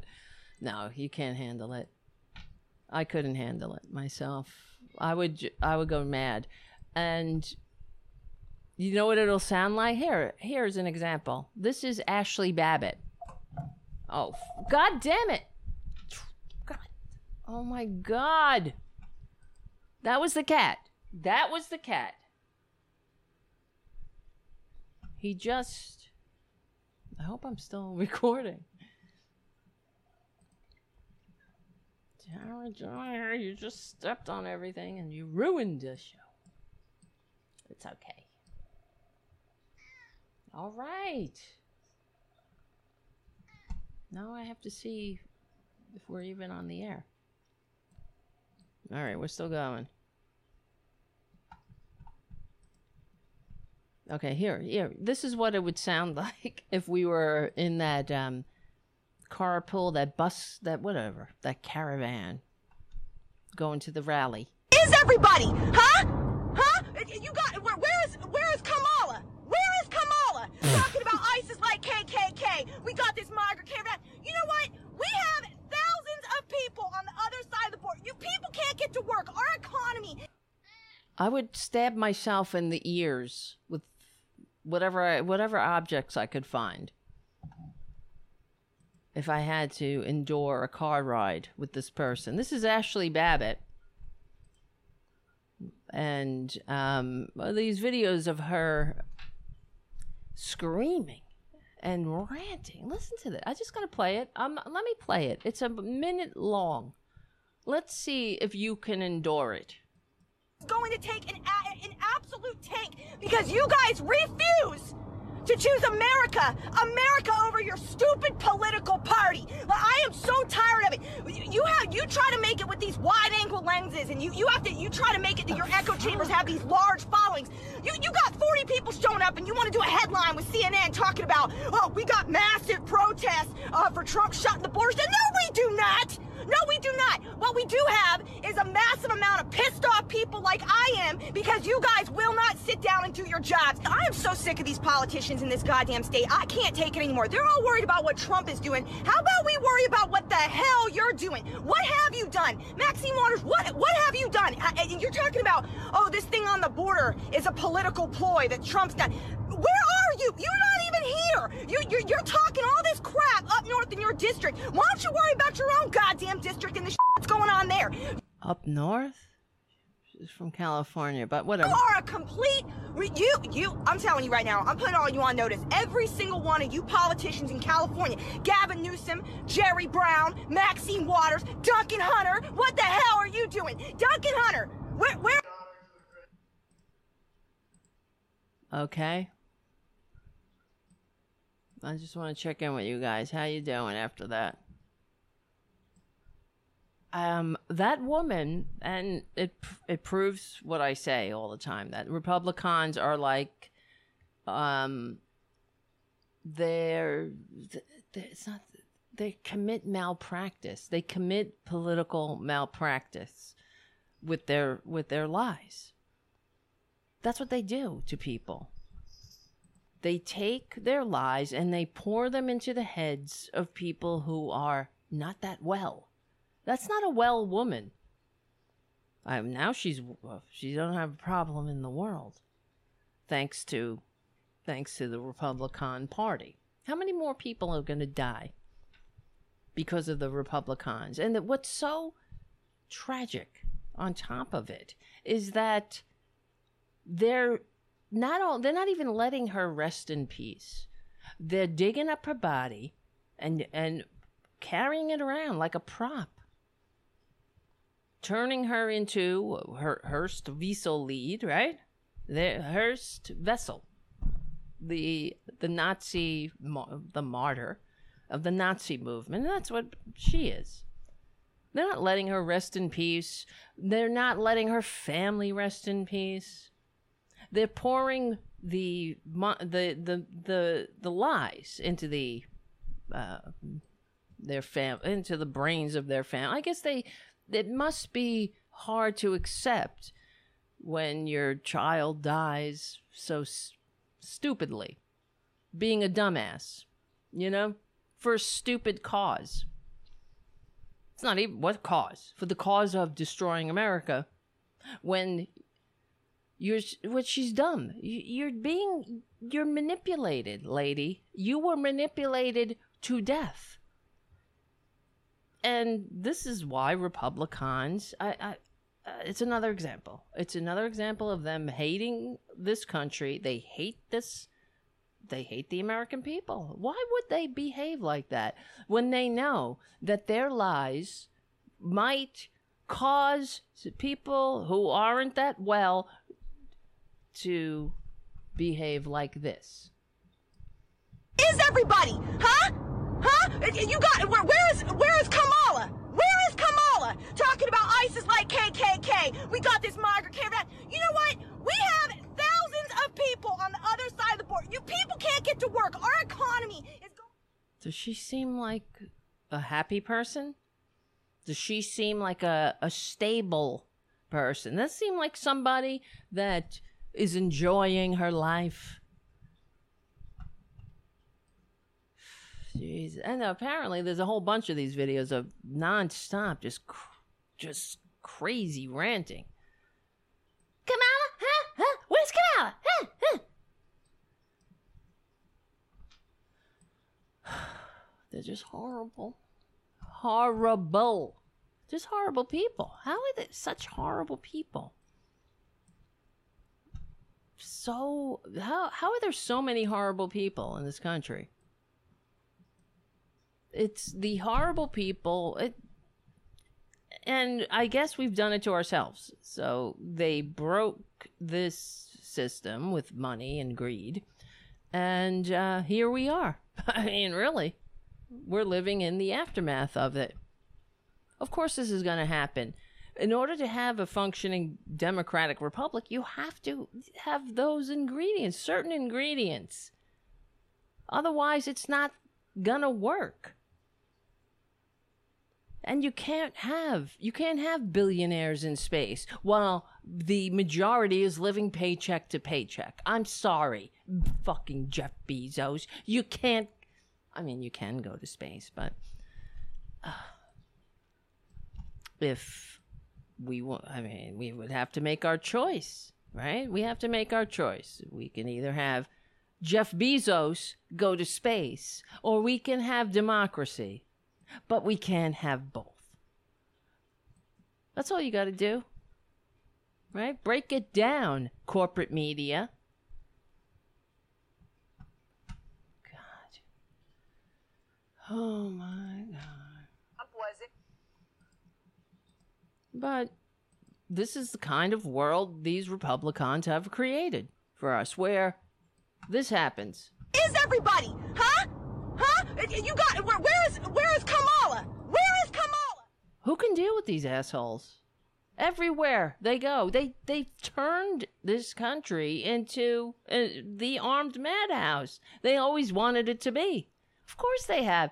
We're in big ass trouble if we don't get if we allow the Republicans to seize power illegitimately. In the next election, we're done. If we don't pass the infrastructure bill, if we don't do things, something for the American people to address this income disparity and upward immobility in some way, we're done. We're goddamn done. And it's like everywhere we turn, Republicans have destroyed our civic life, our public life, our community. I mean, you can't even drive down the highway. You got to listen to this shit. Is everybody, huh? Huh? You got where is Kamala? Where is Kamala? It's like you're driving down the road. You hear where's Kamala? Where's Kamala? And now you can't go to a school board meeting. You can't go to, I mean, you can't, what can you do? You get confronted by these morons just because you're not a moron, and you're an actual patriot doing patriotic duty for your country and community. Jesus Christ. Here's some more, like, here's some morons at school board meetings. Demonic entities in all the school boards of all the United States of America. You do you, boo, but don't force that science, not that non-science satanic BS on our kids. What's with the Satan and the vaccine? I hate them. I wish they would rapture the fuck out of here already, please. Threat was, you're going to get knifed, you're going to get a... You were dead. People were actually throwing fists and hitting each other outside the auditorium this evening after the board unanimously voted to approve requiring masks. Fists and hitting each other outside the auditorium this evening after the board unanimously voted to approve requiring masks. We know who you are. We know who you are. You can leave. We know who you are. But we will find you, and we know who you are. We know who you are. This is why we have to deal with this shit. This is why we can't have nice things. And oh, the Republicans are already saying, and like I said earlier in the show, that they want a civil war. And they will never. Here's another thing I grabbed from MSNBC of Trump assholes saying that Trump won, that he won, and that, you know, they want a civil war. Trump was in Iowa yesterday, rallying his supporters and teasing a 2024 run. He harped on the same baseless claims he has since he was in office. Stolen election, fake news media, corrupt Democrats. And he found, of course, a pretty receptive audience, according to the latest polling from the Des Moines Register. 53% of Iowans now have a favorable view of the former president. And they showed up in the thousands from across the Midwest to see him speak this weekend. Ugh, why? You can't even... Can I, help me, somebody. Why? I don't get it. Get somebody who's not a greedy... failed serial bankrupt sexual predator grifter with a pathological liar. Somebody who isn't, doesn't make horrible spawns. Just horrible, horrible people. That's all they are. They're inadequate. They're not. They're not good at what they do. The only thing they're good at is grifting and lying. And they got a good grift now. Oh, yeah. They're not letting go of this grift. Try to convince me that the election was in any way fair, that there were any election laws that were truly being followed. We're out here, obviously, to support the real winner of the last election. Wow. Did you say that jokingly or you say that seriously? We're not going to take it anymore. I see a civil war coming. I do. I see civil war coming, especially with his mandates. Go. Lady, if I was there, I would just say, why do we need the war? Just leave. Who the fuck cares? We don't want you here. You're nothing but an embarrassment. You know how much better off we'd all be if all of these Trumpanzees got the F out? Just finally went Galt. Go Galt.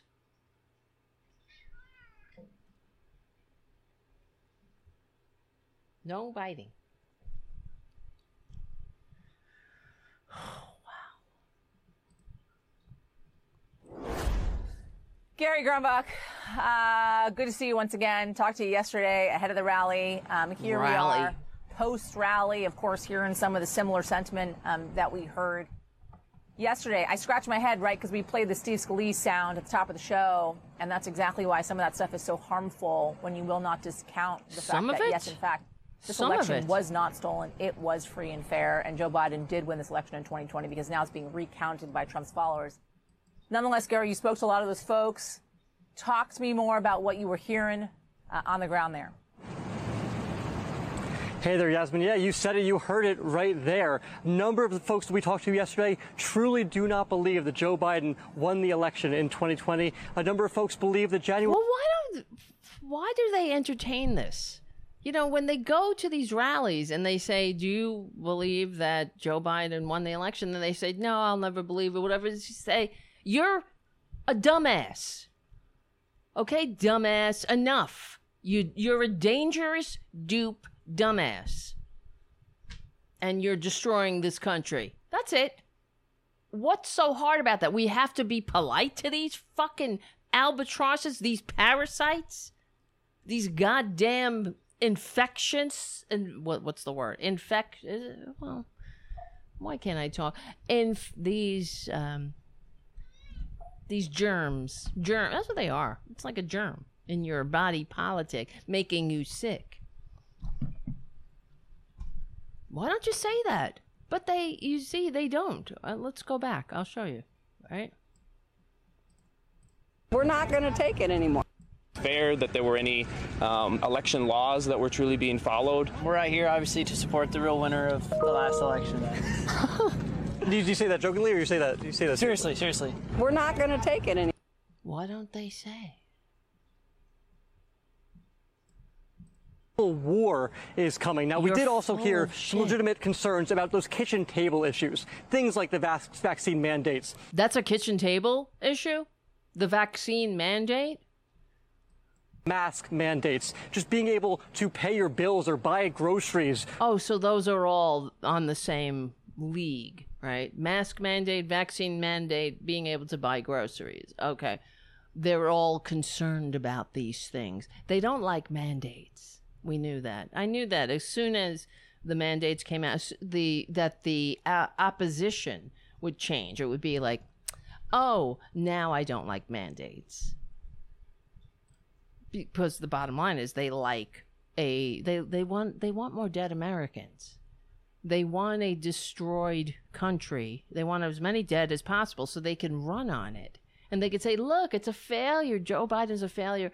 Oh, well, he's a failure, but he's not really the president anyway because he's a Manchurian candidate being manipulated by people like who? The Squad.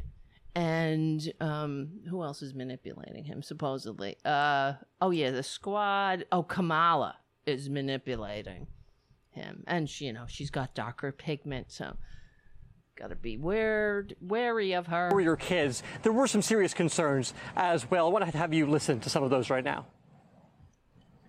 He connects with the people. He connects with us. These are the serious concerns. And also, he actually puts policies in place. In 4 years, he puts policies in place. Oh, look, we had some legitimate concerns. Is that the concerns? Wait, I just want to make sure. As you heard, one woman said she believes a civil war is coming. Now, we did also hear some legitimate concerns about those kitchen table issues, things like the vaccine mandates, mask mandates, just being able to pay your bills or buy groceries for your kids. There were some serious concerns as well. I want to have you listen to some of those right now. He connects with the people. He connects with us, and also he actually puts policies in place. Oh, he does. He puts policies in place. Really? Like what? Bring me a Diet Coke. He puts policies in place where he waves to the crowd outside when he has COVID. He puts a policy in place where they put him in a car with Secret Service agents in a hermetically sealed environment and drive him around so he can wave at all the assholes. That's the policies he puts in place. His other policies are fat pig and like nobody's ever seen. They love those policies. 4 years, unemployment was lower than it had been in years. Are you fucking crazy, honey? It's Joe Biden has created more jobs in the first 6 months of his presidency than Donald effing Trump created his entire term. But don't worry about it. Reality doesn't ever interfere. National debt was lower than it had been in years, and the country was more secure at the border and overseas. Trump was right, sure. America. Trump, I think, believed in the things about America that make America an exceptional nation. This is the serious issues. You understand that the Trump rally dupes had on their mind. Besides the election that wasn't stolen, besides the big lie, they had this stuff on their mind that he likes. He likes what? That they're, you know what they had on their mind? They absorbed all the propaganda properly. That's what it is. And they repeated it. They absorbed the lies, and they were able to regurgitate them. America that make America an exceptional nation. When DC politicians are so out of touch, that's where Trump came in. He connected with, you know, Mom and Joe Lunch Bucket, you know, us average Mom and Joe Lunch Bucket? Grunts that are out here actually working. Actually working, not like these brown people. That's the other half of that statement. That, of course, she was too polite to say out loud, even though she wanted to drink your liberal tears. We're actually working. Actually, no, bitch. You know, the Trumpanzee, as far as welfare is concerned, white people, they partake at a higher percentage than people with darker pigment. So, you know, who's actually working? You know what I mean? The thing is, they're all on some kind of public assistance. They all suck on the government teat. They just lack the maturity to say thanks. But the thing is, they feel like they deserved it. They earned it. Everybody else is taking advantage. And what by everybody else, they mean black people. Dark. Something great to happen in... I believe he's... Oh my God. I just saw that kid. If I was old enough, I'd vote for Trump. Oh my God. Look at these assholes. What is it? Do you have to wear a Trump shirt? Does that have to... You have to wear a hat and a Trump shirt? You have to have some red, white, and blue article? Because otherwise, how will everybody know you're a patriot? Nobody will know. Well, maybe they could tell. You know, actions speak louder than words, honey. And shirts. I love my country. If I was old enough, we the people. What is this? Something whack? What is that? Trump. What is that? I don't even know. A lot of Trump. We the people, in order to form a more perfect union so Trump can grift and steal from us and provide for the common defense against brown people. Promote the welfare of white people and ensure the domestic tranquility of drinking liberal tears. For ourselves and our posterity, do ordain and establish this abomination rally for the destruction of America. Thank you. That's the Republican preamble to the Constitution. The answer. He did good for us before, and I support him 100%. He did good for us. You know, when he said fat pig, or I wouldn't fuck her because she's ugly. Why wouldn't I rape her? And I'm so rich. I had, I screwed Stormy Daniels, but I had to pay her off in installments because I'm so rich. He did good for us. He done did good, some good, real good by calling that bitch a fat pig. And then he had that woman.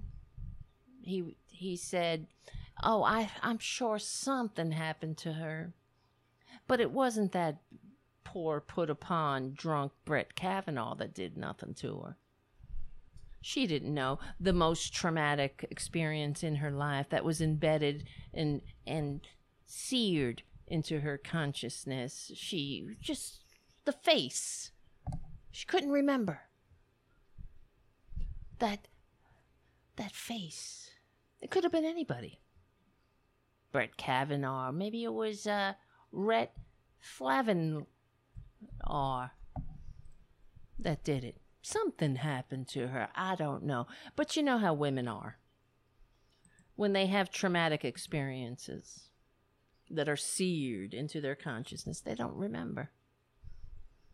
They don't remember the powerful white man that did it to them. Oh, God.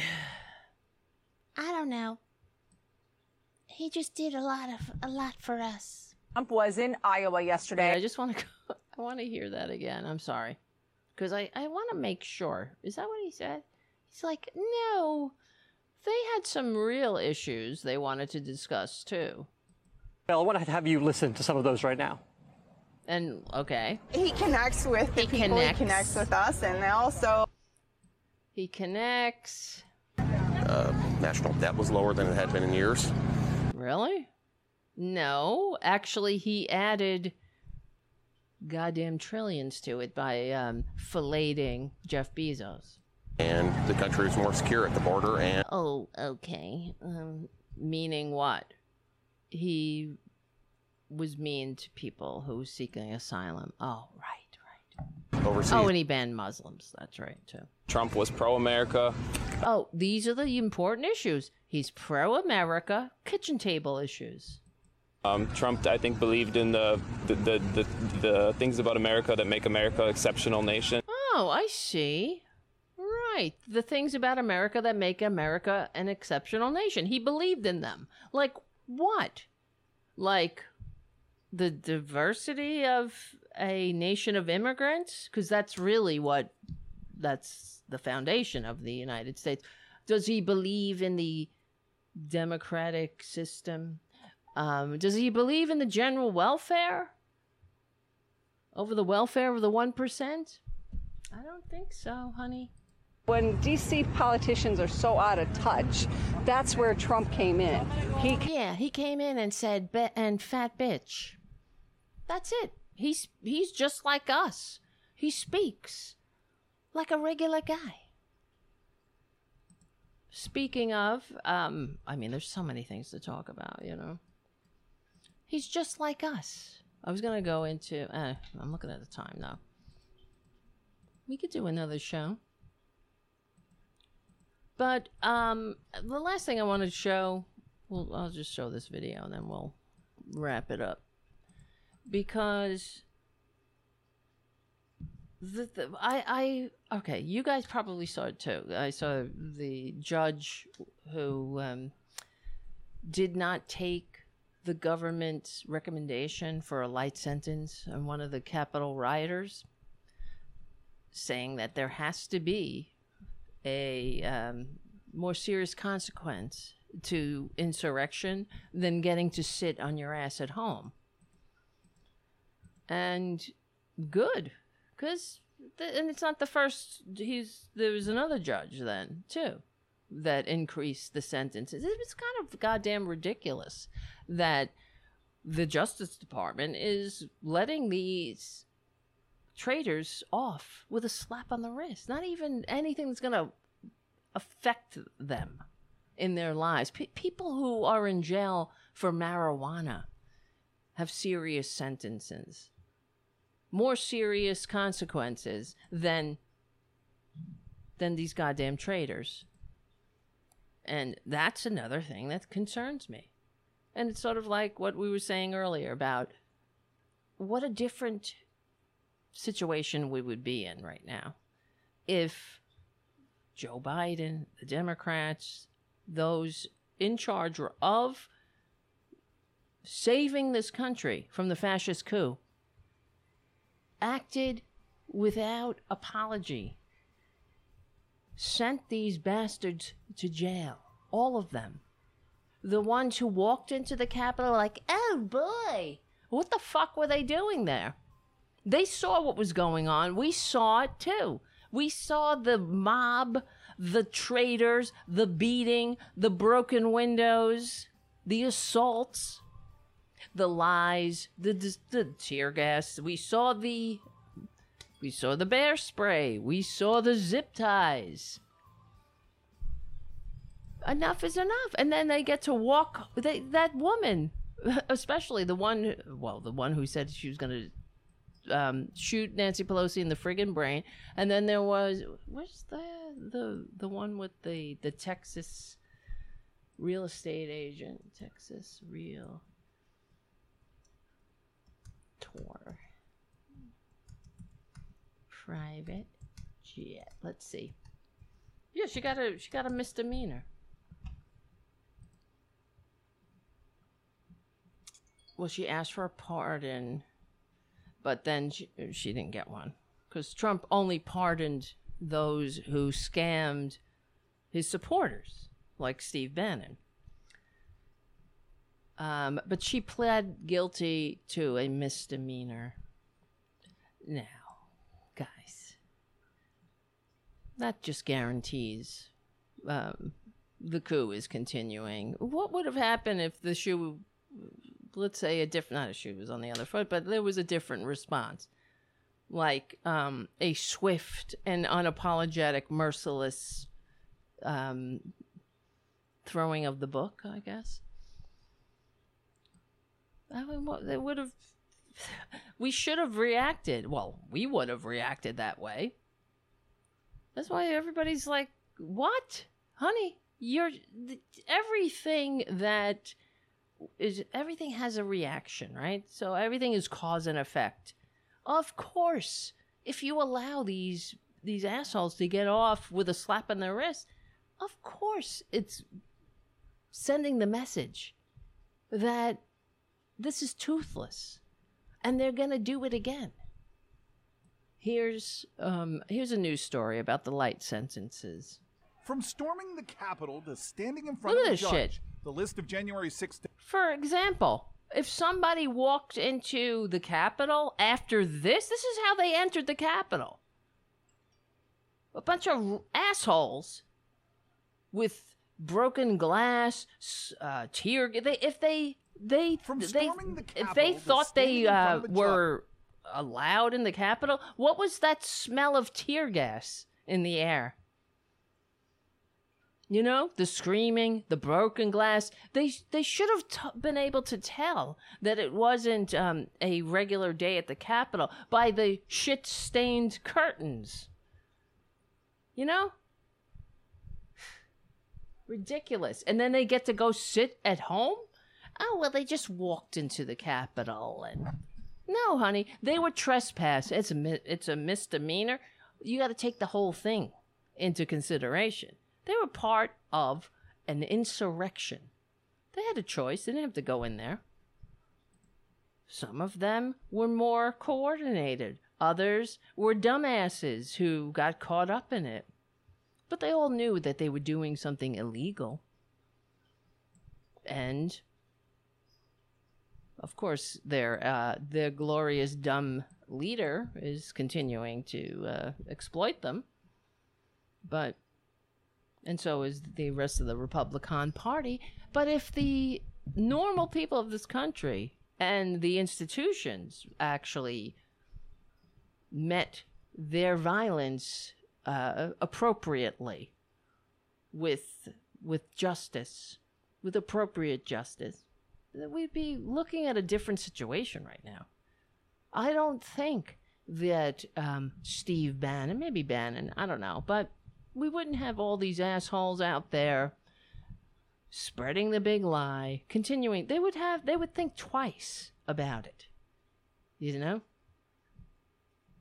And the fact that the corporate media has to go interview these Trumpansies and doesn't correct them. Yes, it's good that when they report on the lies, they say it is a lie that Trump didn't win the election and he's spreading this lie. But that needs a qualifier every single time the lie is repeated, and especially to the dumbasses themselves. But they're so afraid. The corporate media, the reporters, I'm sure, they must. It's intimidating. I know too. Actually, I've interviewed Trump fans. Well, they were when they were teabaggers. I've interviewed them. You try to be nice, you know, whatever.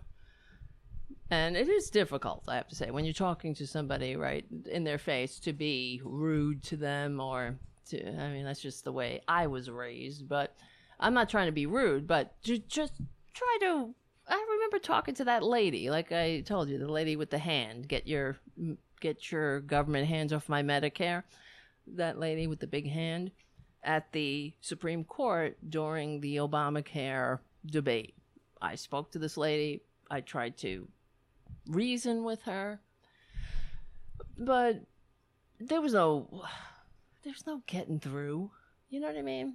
And I was trying to be nice. And so I understand when you're in front of somebody, you don't want to be like, hey, you're a douchebag, you know, you're stupid. You're believing a bunch of bullshit from a con man. But you could also say that in a, in just a professional manner, in a way that just says, no, that's it. No, you're wrong. I'm sorry. He's lying to you. Boom. That's it. He's a con man and you're being played. I'm sorry you don't like that. And that you're caught up in this mass hysteria. It happens. It happened in Germany in the late 20s and early 30s. So be very careful. But yes, we have problems in this country. You're focusing on absolute bullshit that makes those that guarantees those problems will balloon.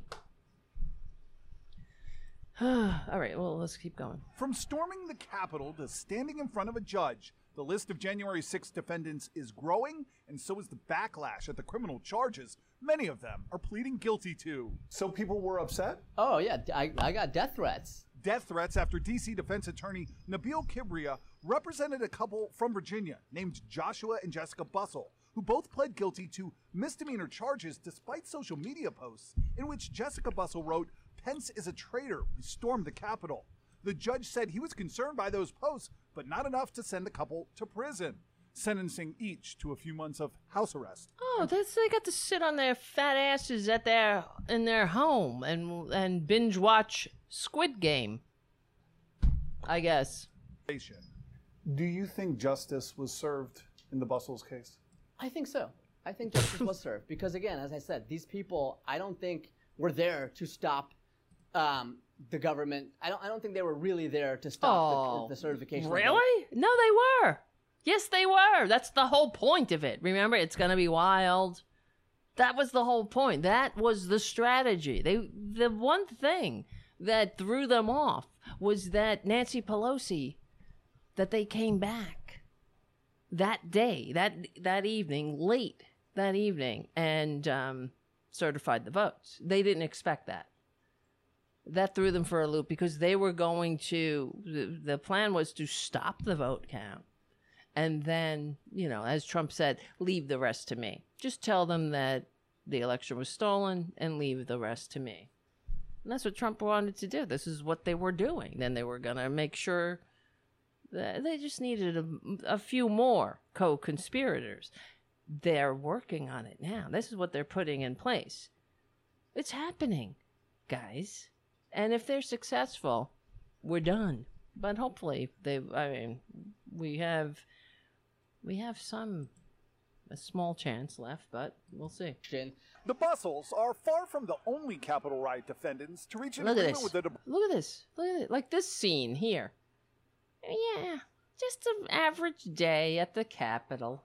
Far from the only Capitol riot defendants to reach an agreement with the Department of Justice. You see that walking in? You see the fists flying and cops falling down the stairs. Yeah, I didn't know. I had no idea. I was just walking around. I thought, oh, let's see the Capitol, honey. guilty plea, a WUSA 9 analysis of the first 110 plea deals agreed to by the government reveals only 17 capital riot defendants have pled guilty to felonies. The rest, all misdemeanors. Put another way, just over 1 out of every 10 January 6th defendants to enter guilty pleas to date face any significant amount of prison time. I think the DOJ has been trying to clear out the low-level, the low-hanging fruit, which is the misdemeanors. But some judges presiding over capital riot... None of them are misdemeanors. None of them. What is a misdemeanor? You don't pick up after your dog. You get a misdemeanor. What is this shit? Cases are starting to push back. U.S. District Court Judge Emmett Sullivan pressed federal prosecutors in open court about why a Pennsylvania woman was allowed to simply plead guilty to a misdemeanor despite threats she made to shoot House Speaker Nancy Pelosi in, quote, the friggin' brain. And just this week, Judge Tanya Chutkan went above the DOJ's recommended sentence, the friggin' brain. You see the... similarity between the judges? Just this week, Judge Tanya Chutkan went up. All right, guys. Darker pigment. There you go. Above the DOJ's recommended sentence for Matthew Mazzocco, who pled guilty to a petty misdemeanor charge for being on Capitol grounds January 6th. The DOJ asked for 3 months of home confinement, the judge ordering the Texas man to serve 45 days in jail instead, saying... That should be the minimum. There have to be consequences for January 6th. On social media, one Twitter user asked flatly, if the Department of Justice isn't doing the justice part, what's the point? The Department of Justice isn't positioned to try 600 felony cases. It's just not what they do. Former federal prosecutor Niyama Rahmani believes a lot of this comes down to resources for the United States Attorney's Office of the District of Columbia, who declined to comment on our story. Since January, more than 600 capital riot cases have piled up on the desks of U.S. attorneys in D.C., including at least 185 involving assault on police. Others are charged in widespread felony conspiracy cases for pre-planning the attack, including the Oath Keepers, a prosecution with so many defendants, judges say they may have to split the group into different trials just so the courtrooms can handle all the defendants and attorneys. The Department of Justice is painted into a corner right now by the sheer number of people that they ended up charging. No question, but you have to charge these people. You cannot give people a free pass. That they ended up charging, as if they shouldn't have charged them? Sure, the Capitol building unlawful. So there should be more. Trying to strike a balance. It is worth keeping in mind that there are those who believe the Department of Justice should not be prosecuting low-level capital riot defendants at all, pointing to arrangements given to some arrested during the George Floyd protests known as deferred prosecution. That's where the government agrees to wipe a guilty conviction off your record if you keep your nose clean for a year or two. No. This is a different situation. George Floyd protests weren't trying to overthrow democracy. We were marching for justice for George Floyd and others, so no one has to die like that at the hands of an out-of-control cop, which is not freedom, you know what I mean? Cops are there to take you to your day in court. Innocent until proven guilty, that kind of shit, right? That's the whole foundation of Western civilization since King John signed the friggin' Magna Carta. Deferred prosecution agreements have been given to capital riot defendants so far. Eric Flack, WUSA 9. Oh, so it's unfair. So unfair. Yeah, the George Floyd protests... Capital riot, insurrection, not the same. Not the same. One was an assault on the entire institution, of government itself. The other one is a call for justice. It's not, it's a change, call for change for the better, for us as a community. God damn it. Oh boy, oh boy, oh boy, oh boy. All right, guys. What's up? Listen up. Oh my God. Thank you, Richard W., for your super chat. Another great show, Tara. And thank you, Terry Taylor, for your super chat. Thank you so much. And your cute little emoji. Thank you, Pookie's Mama Irene, Captain Kirk going to space. It's just a prop to make the whole billionaires in space more palatable, and it's working. And thank you, JD, for your super chat. Good comeback. I don't remember what it was, but thank you. And thank you, Jim, for your super chat. Guys, I know, right? Haiku on the chat. The courts weren't designed for this, so we have to let them go. I love that in the piece when he's like, they charge them. As if they shouldn't charge them? These are the people they charged. Well, they should have charged them. It should be even... They should be prosecuted even more seriously for their offenses. My God. We send people to jail because they have drug problems, right? Which is a health problem. Other countries consider, not every country, of course, but the more enlightened ones consider drugs, people who have drug problems, to be a health issue, and it is, not a criminal one. So, but yet we have people in jail for drugs. They don't get to sit home on house arrest for 40 days. I mean, it's ridiculous. I've been in the friggin' house for 2 years now. It's like nothing. You can do it with standing on your head. Especially if you have some cats and TV. What do you need? You got Instacart. You got DoorDash. You got it all. You don't have to leave. There's no reason to leave. You don't even have to leave the house, ever. All right, my friends, listen up. You guys, you're the best. You're the best. Thank you so much for hanging out. I have more to talk about. What? Traverse J, thank you for your super chat right under the wire here. And I will try to do as many shows as possible. As many as I possibly can. So we'll see what happens tomorrow. Or maybe Friday. I don't know. But we definitely have Saturday. Right. Terry Taylor says, it was Antifa's fault that there were so many insurrectionists. Exactly. I don't get it. So it's either the Republicans. I mean, they're so, pick a fucking excuse and stick to it. Morons. It's like they say they it was Antifa, but it was nothing. It was just a tourist visit. So which is it? It's Antifa, Black Lives Matter, but tourist visit. Okay. So nothing to see here. All right, my friends. I'm still waiting for Antifa, something from Antifa. Where do I send my dudes? They still haven't materialized, like, one Antifa. You know what I mean? You think they would find an Antifa somewhere and expose them. It's sort of like, I don't know. It's like Squid Game. I watched Squid Game. I'm so sorry. That's why I mentioned it like 3 times. It's not like I was, it's not even that good. I don't really think it's great. What's so great about it? And that's what was curious to me. I was like, why is this a big hit? It was fine. It wasn't like, it was interesting, whatever.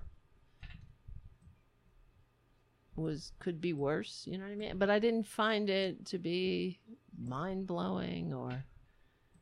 And then I saw on... Well, what was it? They were all wearing sweaters on the corporate media in honor of Squid Game. I was like, why is Squid Game? Okay, it could be worse, obviously. At least the show or the series has a message in it, you know, of the haves and the have-nots. But I don't know. Whatever. What are you gonna do?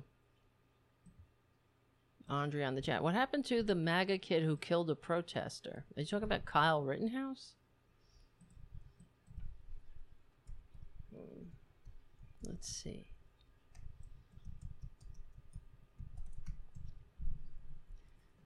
Let's see. What happened to him?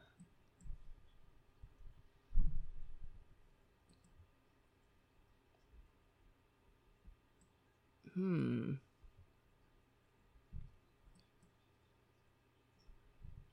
don't know. Yes.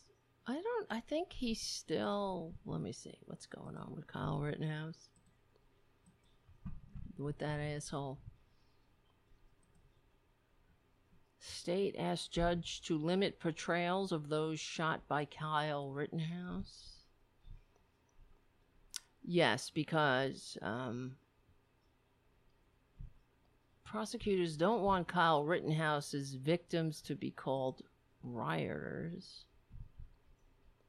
Kyle Rittenhouse's decision to shoot was reasonable use of force. These are some of the headlines. Testifies legal expert. F you. Yeah, okay. I need to go lay down. Guys, thanks for hanging out tonight. Yes, it was interesting, Terry Taylor. It was interesting. And sad, and I'm talking about Squid Game. Terry Taylor says, I liked it. Very brutal, but interesting. It was. It wasn't like it was the worst thing. I watched the whole goddamn thing.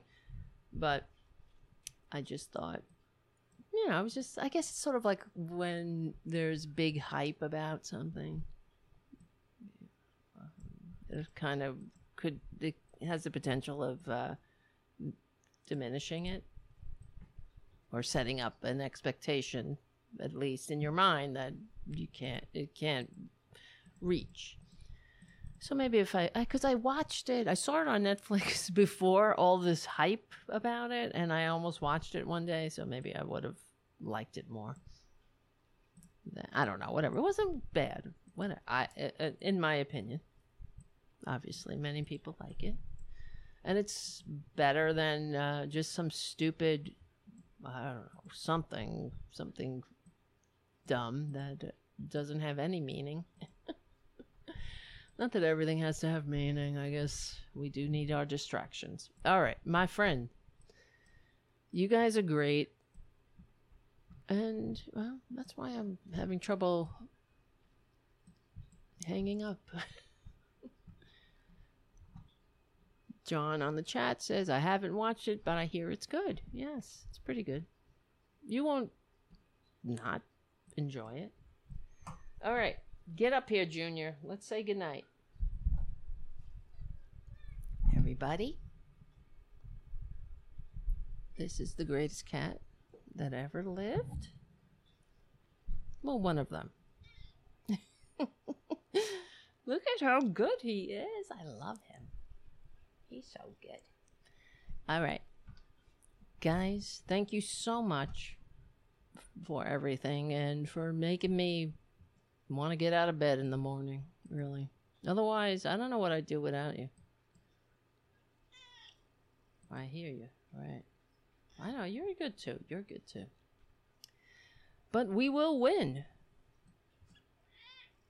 We will. Because we're on the right side of history. And I know that. We're on the right side of decency, dignity, and democracy. Thank you so much, guys, for hanging out and for joining this community and for supporting the show and everything.